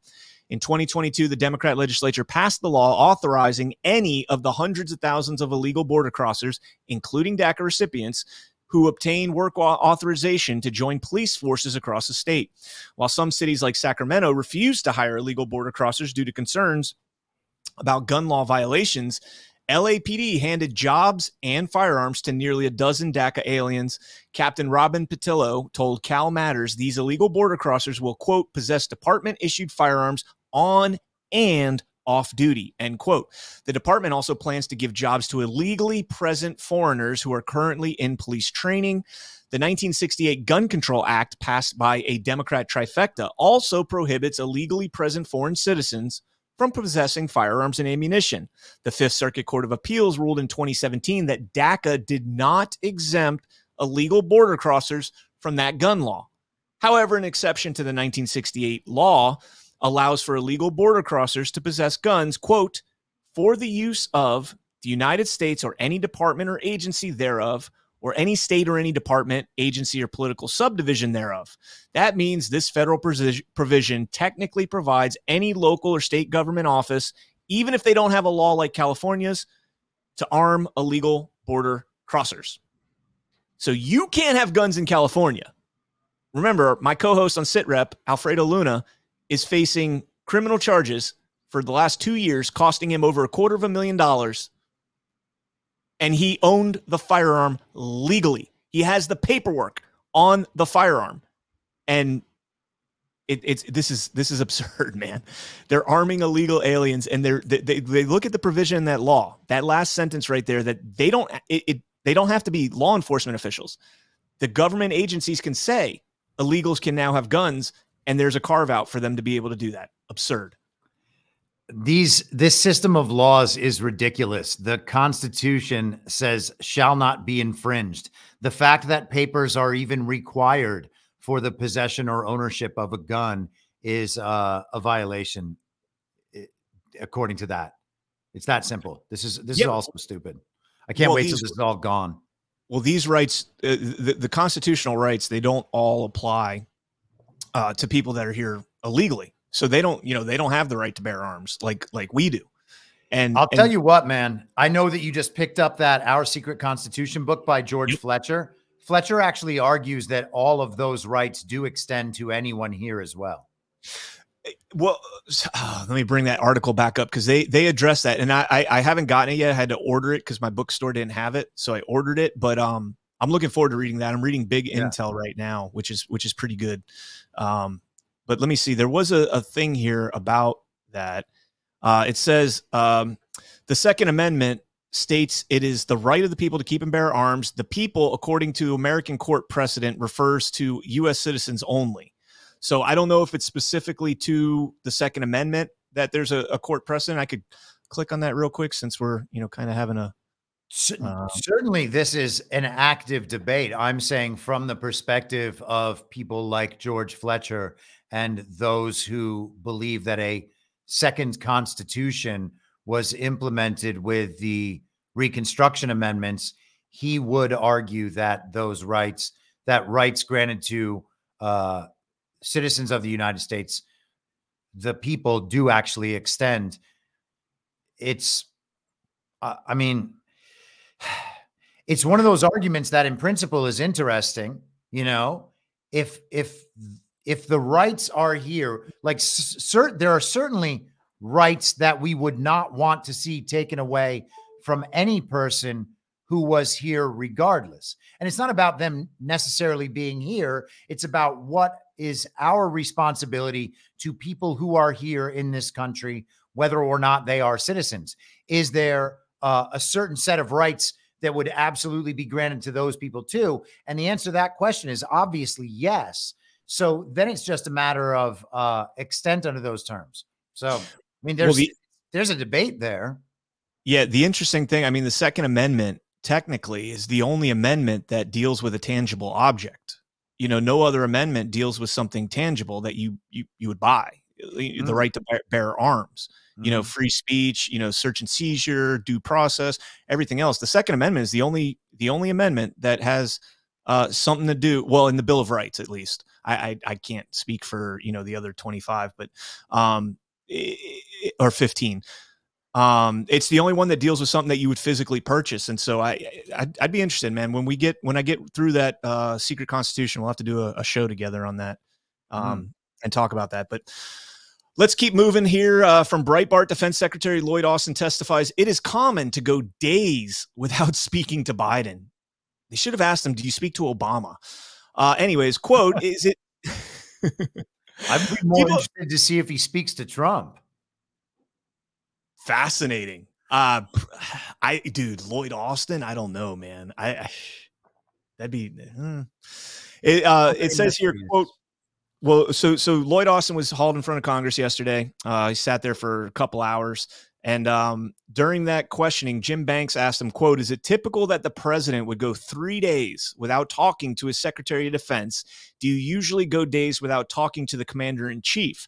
And I, I, mean, I can already answer that. They do a daily brief. Like every morning, there's supposed to be a brief where you, you know, or now maybe this the, the the Secretary of Defense can substitute a secretary, a deputy secretary, or you know maybe a point man or something. But I, I'm pretty sure I read that in in Patel's book that there were daily briefings. You know, there's supposed to be daily briefings with uh, you know a lot of these major cabinet members. But anyways, reading on, it says, "quote I mean that can happen." Austin responded. It depends on whether or not the president's on travel or if I'm on travel.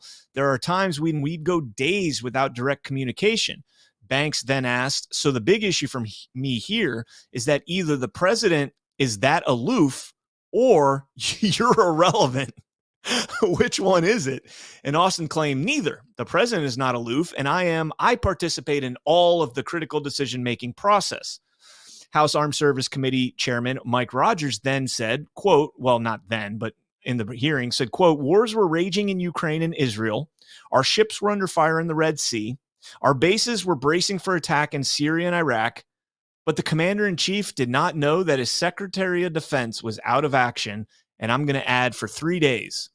He says, quote, uh, I find it very concerning that the secretary could be hospitalized for three days without anyone else in the administration even noticing. That suggests Secretary Austin's advice is not sought or heeded in the White House, even while the military operations were ongoing in the Middle East. It also implies that the White House uh, politicals, not seasoned defense professionals, are in the driver's seat on matters of national security, which is very disturbing. So pretty interesting with Mike Rogers there. You're muted. Yeah, I'm not sure what to make of Rogers' comments there. First, I think that there is um, a logical mistake he's making. Uh, the idea that it's Austin's counsel that is not heeded by the Biden administration may be true. It also may be true that nobody needs Joe Biden's input on any exactly. of these things. Exactly. Joe Biden does not seem to uh, have the ability or the access to exercise the full power and authority of his office. Nobody believes he's actually running anything. Nobody believes he's making these decisions. All of these decisions are just global regime decisions that are being implemented by some aspect of the regime uniparty infrastructure in the United States. Um, so that's the first thing. The second thing is why is Rogers complaining that the decisions are being made in the White House without uh, the military expertise of Lloyd Austin? The whole point is that we have a civilian commander in chief in the White House making these decisions and that they're not delegated to just the Department of War that is now the Department of Defense. I mean, that's kind of basic stuff. I thought. Yeah. Um, all right, let's keep moving along here. We're getting we're, we're going to go over again. Shocker, right? CNN uh, federal prosecutors propose pushing back Trump's classified documents trial to July 8th.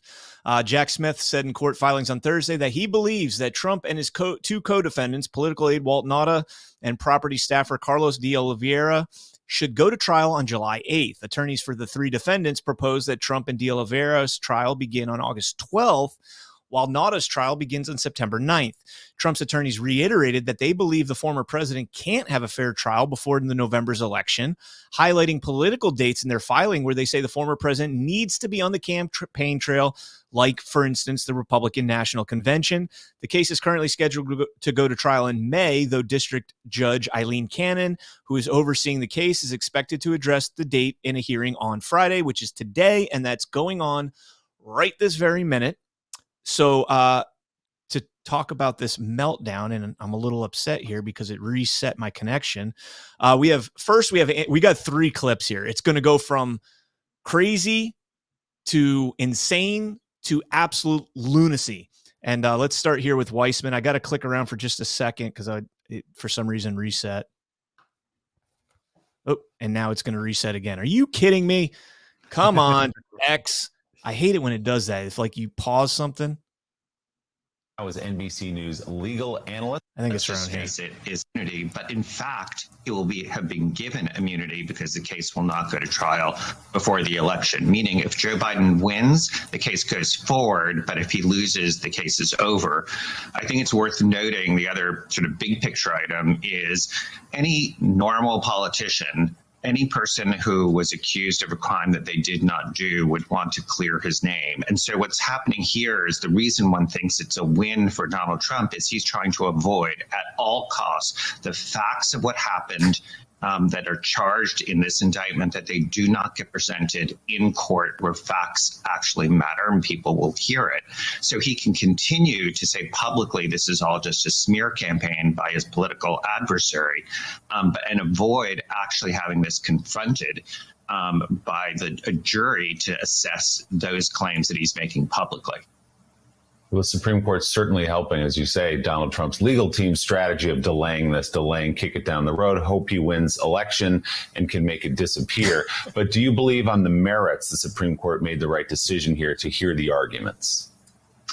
I don't. Um, I think that this is such a frivolous argument. Uh, this is a case where even if you thought there might be some circumstance where a president could be immune with respect to certain actions that he takes within his or her official capacity, this is surely not the case uh, as Judge Luttig has said and actually submitted a brief, when you're dealing with um, the crimes that are alleged here, which is illegally staying in office, that, that is an absolute violation of the Constitution. Uh, and so I think that this was really improvident. And by granting the stay, they essentially are saying that he is de facto immune. So I don't think they should right. have taken the case. Uh, and I think it ends up being that they've given a win to Trump here, and I think they're going to give a win to the Trump in the Colorado case as well. All right, so we can cut that first clip there. I mean, Weissmann's a little loony. First off, I I, I don't know if you guys noticed, uh, but his hair is ridiculous, and um, he reminds me of uh, this guy from Doug way back in the day. I don't know why this popped in my head as I'm watching him speak. He's got like this big poof of hair that just like combs over the side. Like, bro, you got a full head of hair at that age. Enjoy it.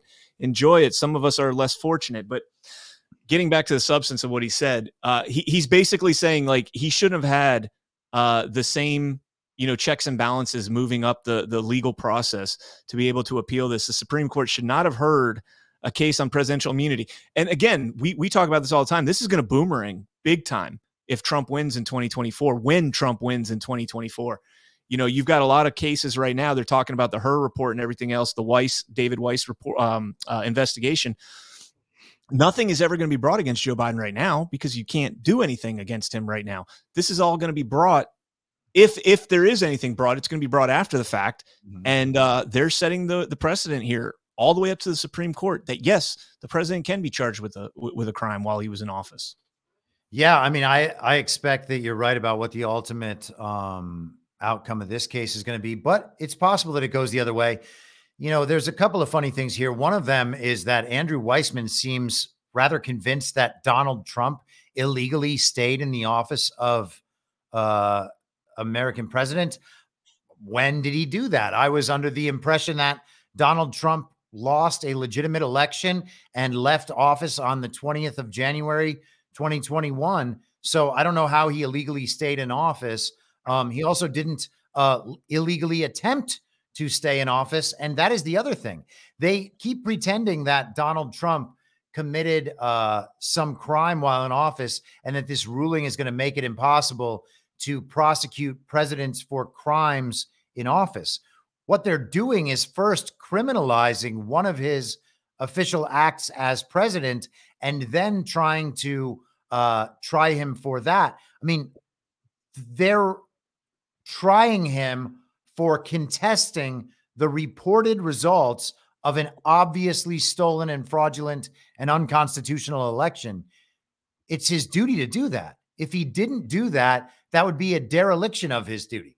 So they want to make it so that the president cannot faithfully execute his duty in that office, which is what Donald Trump did. And he will successfully argue that. So the entire premise for these meltdowns is absurd, but they're enjoyable to watch. My favorite thing about the Weissmann clip is is when it's in normal mode, not full screen on a on a on a laptop, but on a cell phone or something, and you look in his background, all you see is a black thing that says Trump.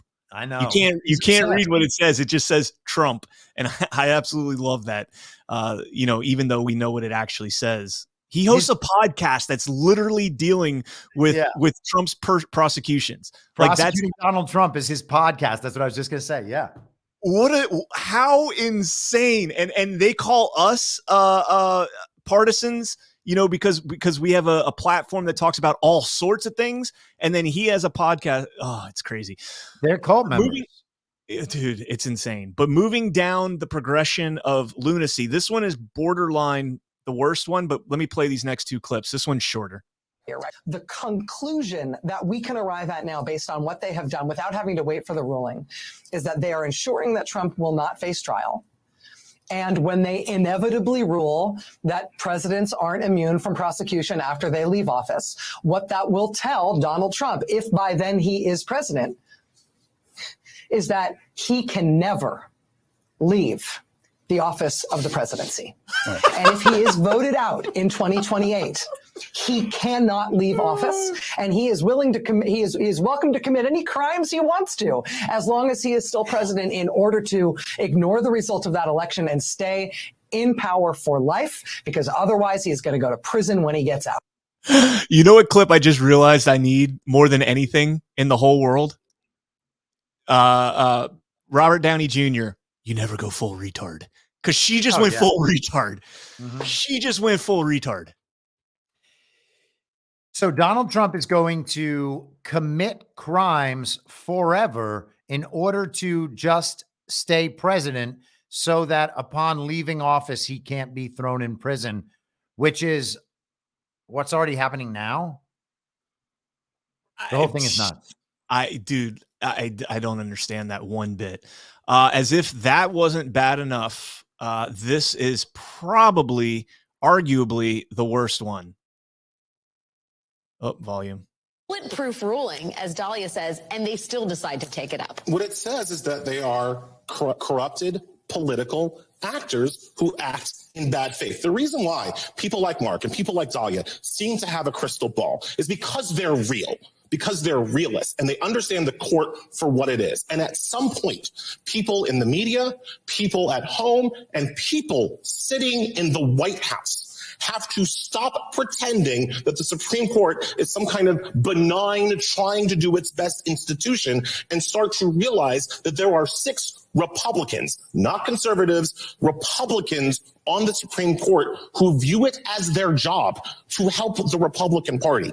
And until we do something about that, until we take away that power, until we draw the line on them there, they will continue to do this. They will help Trump. They will take away abortion rights. They will end affirmative action. They will liberalize gun rights. They will do all of it until we stop them. And somebody, somebody needs to start listening in the higher echelons of the Democratic Party because we will keep losing every day we allow these six Republicans in robes to rule over all of us.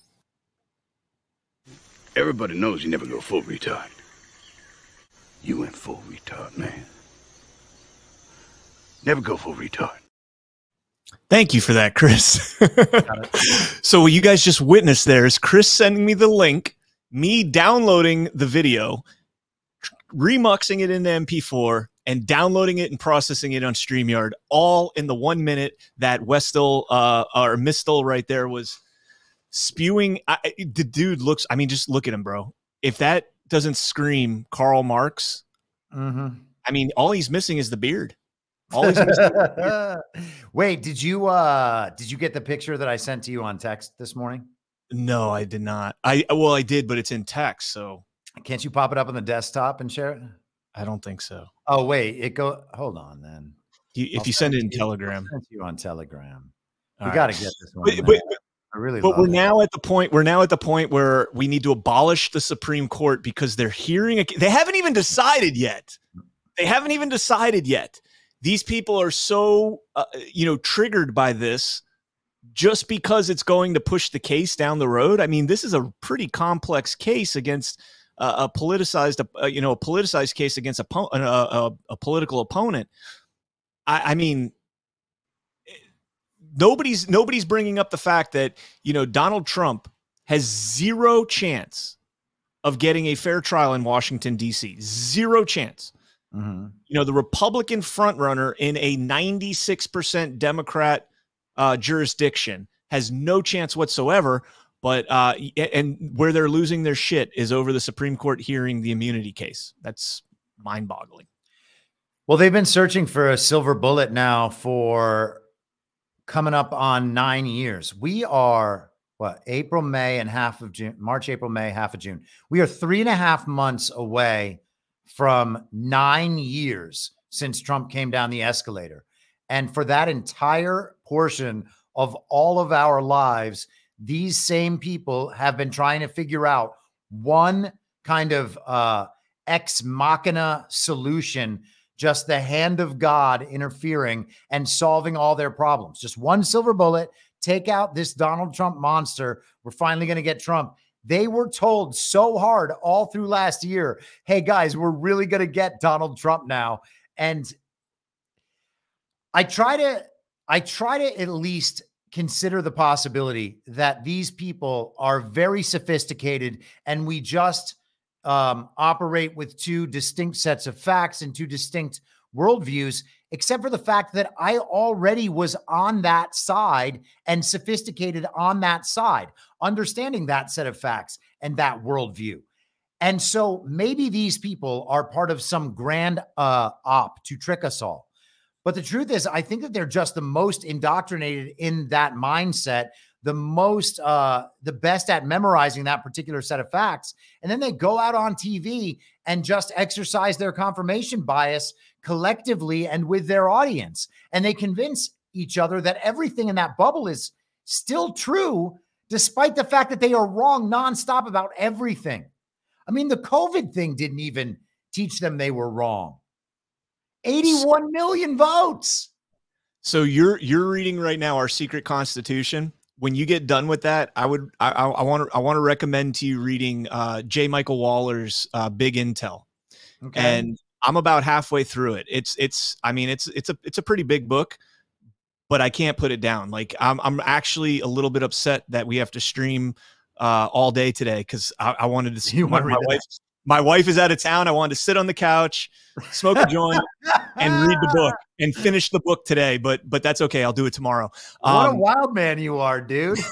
The, the, Right? the wife's away. The wife's away, let's You're read. like, I can't wait to sit on the couch and, and read a nonfiction book. You Dude, she- bad she boy. walked- she walked in the other day and she's like, I never in a million years thought in our lifetime you'd be sitting on the couch reading while I'm in cooking, uh, you know, a home cooked meal. Like that's where our life has evolved to now. And I was like, we're getting old, babe. But anyways, domestication, bro. But the the the, the real like the the underlying thought uh, notion so far is how bad our country uh, got infiltrated by these these cultural Marxists, meaning you know pre Communist Manifesto Karl Marx in 1843 when he was writing about cultural Marxism instead of you know instead of actual communism, um, and how bad we've been infiltrated. And I mean, these are examples of it. And now it's like you can't even unsee it. You, you can't once once it's ingrained in your head, it, it doesn't disappear. And so that's, I think, what we're seeing. And that's why that guy looks like Karl Marx. I mean, there's no question that that's deliberate to have, you know, I, I, I don't know. All right, let's keep moving. Think, we're going to, I think he actually looks like um, Toad Don from Mario Kart. And I, I, I sent you a, uh, I popped it up in Telegram. Yeah, I popped it up for uh, a minute there. I'll throw it back oh, up here. Did that go up? I didn't even see it. Yeah, I was uh, while you're talking. I want people to not. oh, there you go. Yes, I don't want people to think I'm crazy. The other good one would be um, uh, um, Don King. I saw somebody in the in the chat says Don yes. King put on some weight. That would be another good one. All right, let's jump into this article from the New York Post. Yesterday, Hunter sat down for his deposition. We'll be getting a live hearing at some point very soon. I'm not sure the exact date yet. Look at that. Level three threat aboard Newark bound flight forces emergency landing. Interesting. Um, but from here in this article, Hunter Biden confirmed post bombshell on Dad Joe's dinner, biz pals, blah, blah, blah. All right. Uh, Hunter Biden confirmed some of the core facts of the impeachment against his father, including that Joe Biden's attended dinners with his son's foreign patrons uh, while vice president in closed door impeachment testimony. Uh, the 54 year old verified there were two dinners at DC's Cafe Milano restaurant in 2014 and 2015 where Joe Biden mixed with Hunter's Kazakhstani, Russian, and Ukrainian benefactors. Vadim Pozharskyi, an executive at Ukraine energy uh, company Burisma Holdings, attended one of those such dinners. We've talked talked ad nauseum about Vadim. Uh, Joe Biden's presidential campaign disputed the report at the time, claiming no such encounter was on Joe Biden's official schedules. And the official schedules is, of course, in quotes, which is just one of those things like how much stuff, you know, doesn't really actually get documented that these politicians do. And that goes mm. down both sides of the aisle. It's not just the Democrats that do this. Uh, it goes on to say Hunter confirmed the dinner also included Russian billionaire uh, Yelena Baturina, who reportedly transferred $3.5 million on February 14th of 2014 to a company jointly owned by Hunter and Devon Archer, and Kazakhstani businessman Kenes Rakishev, who uh, purchased Hunter a $142,000 sports car. Hunter said, quote, My dad did not come for dinner. I believe that he probably had a Coca-Cola and a bowl of spaghetti. That's dinner, isn't it? I mean, That's funny, man. I mean, he didn't come for dinner. He just had spaghetti and Coke. Yeah. That's not that's an appetizer, right? When you're living lifestyles of the rich and famous, you didn't get to the meat yet. Anything above two jalapeno poppers is dinner, as far as I'm concerned. Right? Dude, like you should have seen some of the shit I ate when I was a teenager or, you know, a 20 something. Dude, I would not want to see the shit you eat last week. Why, man? I, I eat pretty you, good. You than, talk about Taco Bell all the time. Other than Wednesday and Friday nights when I go to Taco Bell, I eat pretty good. Okay, the rest of the time, tomorrow night I'm smoking some fillets. We'll have a we'll have a good dinner, just me by All right. myself. All right. It goes on to say, um, uh, he he said of one of the Cafe Milano gatherings, though other witnesses have described Joe Biden as having a full meal while in attendance. It depends. Were there meatballs on the spaghetti? If there were meatballs, it's a full meal. Right. Otherwise, yeah. Anyways. Hunter said he believes the full, first oligarch dinner was on his birthday of February 4th, 2014. That date of 2014 dinner, however, raises the prospect that Baturina may have transferred the as yet unexplained $3.5 million just 10 days after mingling with the elder Biden. Uh, Hunter testified he never received a dime from Miss Baturina, who has thus far avoided his father's sanctions against Russia's business elites over the two year Kremlin invasion of Ukraine. It's funny how that works, right? She's exempt from the sanctions, but no no affiliation with Joe Biden. House Republicans have not established the precise flow of the three and a half million, but say that 2.75 million was transferred to Rosemont Seneca's uh, Bohai and Harvest, uh, while which Archer said was controlled by 50-50 with Hunter Biden. Uh, I'm all over the place on this. Baturina separately invested more than $100 million with Archer's Rosemont Realty, with which Hunter Biden was also briefly associated. Uh, and then he would not say if the laptop was actually forgotten. The big takeaway here, though, is that he admits that Joe Biden is the big guy.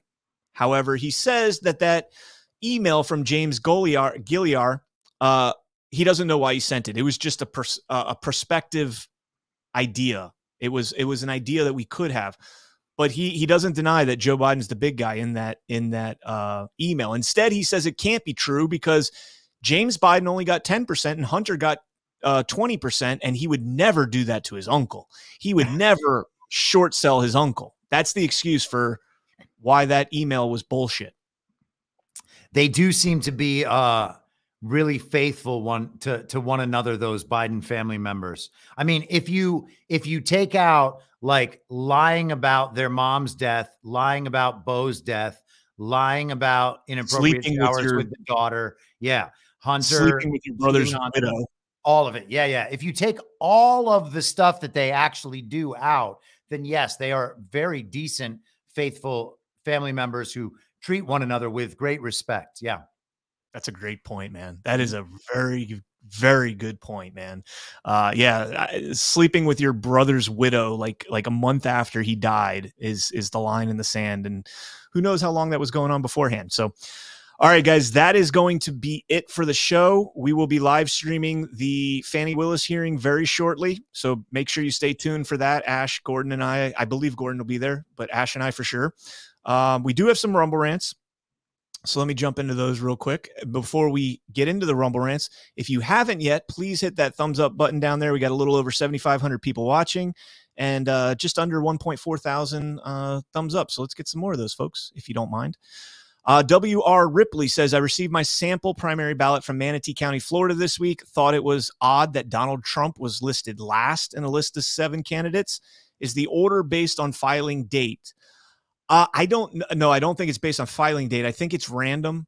I think um, we I think we do have a top of ticket law in Florida where it will randomly cycle the candidates through. I'm not 100% sure. Um, but I'll check that out. Magravator says, here's the link to the AP Seals article. Um, I, I clicked on that link, Mags, and it didn't link to that. It linked to just a general like topic breakdown of Navy SEALs in the AP. Uh, where we go one, we go all. Joe says, "Hi, I love your point of view, Chris." There you go. I love Oh, your point of view too, Chris. Most of the time. Most of the time. Uh, Chris is right. It's all fake and gay. Uh, I think there was a couple more. Yeah, It's where true. we go one, uh, where we go one, we go all. Joe again says, uh, "It is Friday, but let's all think." But let all think there are different kinds of roofing. Some are better for fire, some are not. Cedar roofing would be very flammable, and metal concrete roofing is not. Much love. Uh, that's fair, but my I don't understand how a, a ground fire, like, why is the roof the determining factor in that? Like, I mean, I, I would assume in Texas, maybe the houses are concrete like they are down here in Florida, which concrete doesn't really burn. But, you know, you still got all sorts of things around there. Uh, and even then, I think even a metal roof, doesn't it still have a wood foundation? Like, I don't, Yeah. I don't, I mean, it's, it's, I, I have no answers on that. Yeah, I, I, I mean, I've seen plenty of roof like frames, and we, we have a lot of aluminum metal roofs in Florida. But even then, like the the framing on it is still typically wood. I guess maybe they could make for wood, uh, whatever's. Uh, CanCon, here you go. Never go full retard. Thank you so much, but I got that already.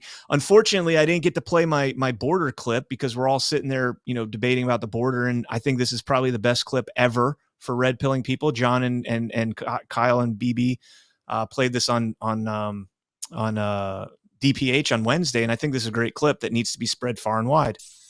Uh, so we have rescinded so many uh, Trump immigration policies, it would take so much time to list them. Everybody knows you never go full retard.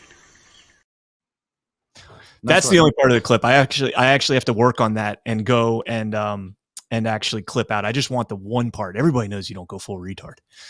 But anyways. All right, Chris, you got anything coming up you want to uh plug before we get out of here? Nah, man, just uh For whoever's out there who hasn't checked out the podcast, I'm your moderator.substack.com. All right. And guys, like I said, we will be joining you back. I'll probably have just enough time to grab some lunch. Taco Bell, of course. No, I'm just kidding. That's for dinner. Uh, and then we'll uh we'll get we'll get rocking. It says, oh, Crane Op said CanCon, most of the house fires in fire like that are caused by flying embers. Uh yeah. I mean, that's how they spread, especially.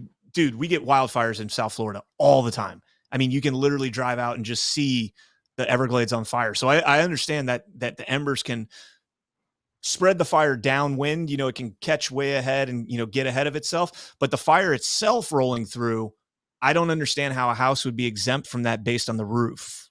If I mean, look, I, I saw uh, where we go one, we go all. Joe said typically ambers are floating in the air. Not saying ground fire necessarily, but from tree to tree to roof. Okay, that's fair. I get that. All right. Well, guys, like I said, tune in to uh, in about 30 minutes as we do the Fani Willis trial, and then tonight we got Why We Vote at 7:30 p.m. Uh, my co-host on Sit Rep is going to join us tonight, Alpha Warrior, and uh, yeah, that's all I got, folks. Say bye, Chris. Bye, Chris. Thank you so much for joining us, and don't forget to hit the thumbs up on this video. And a special thank you to all of our advertising partners. Please remember to shift your dollars to support those businesses that support Badlands Media.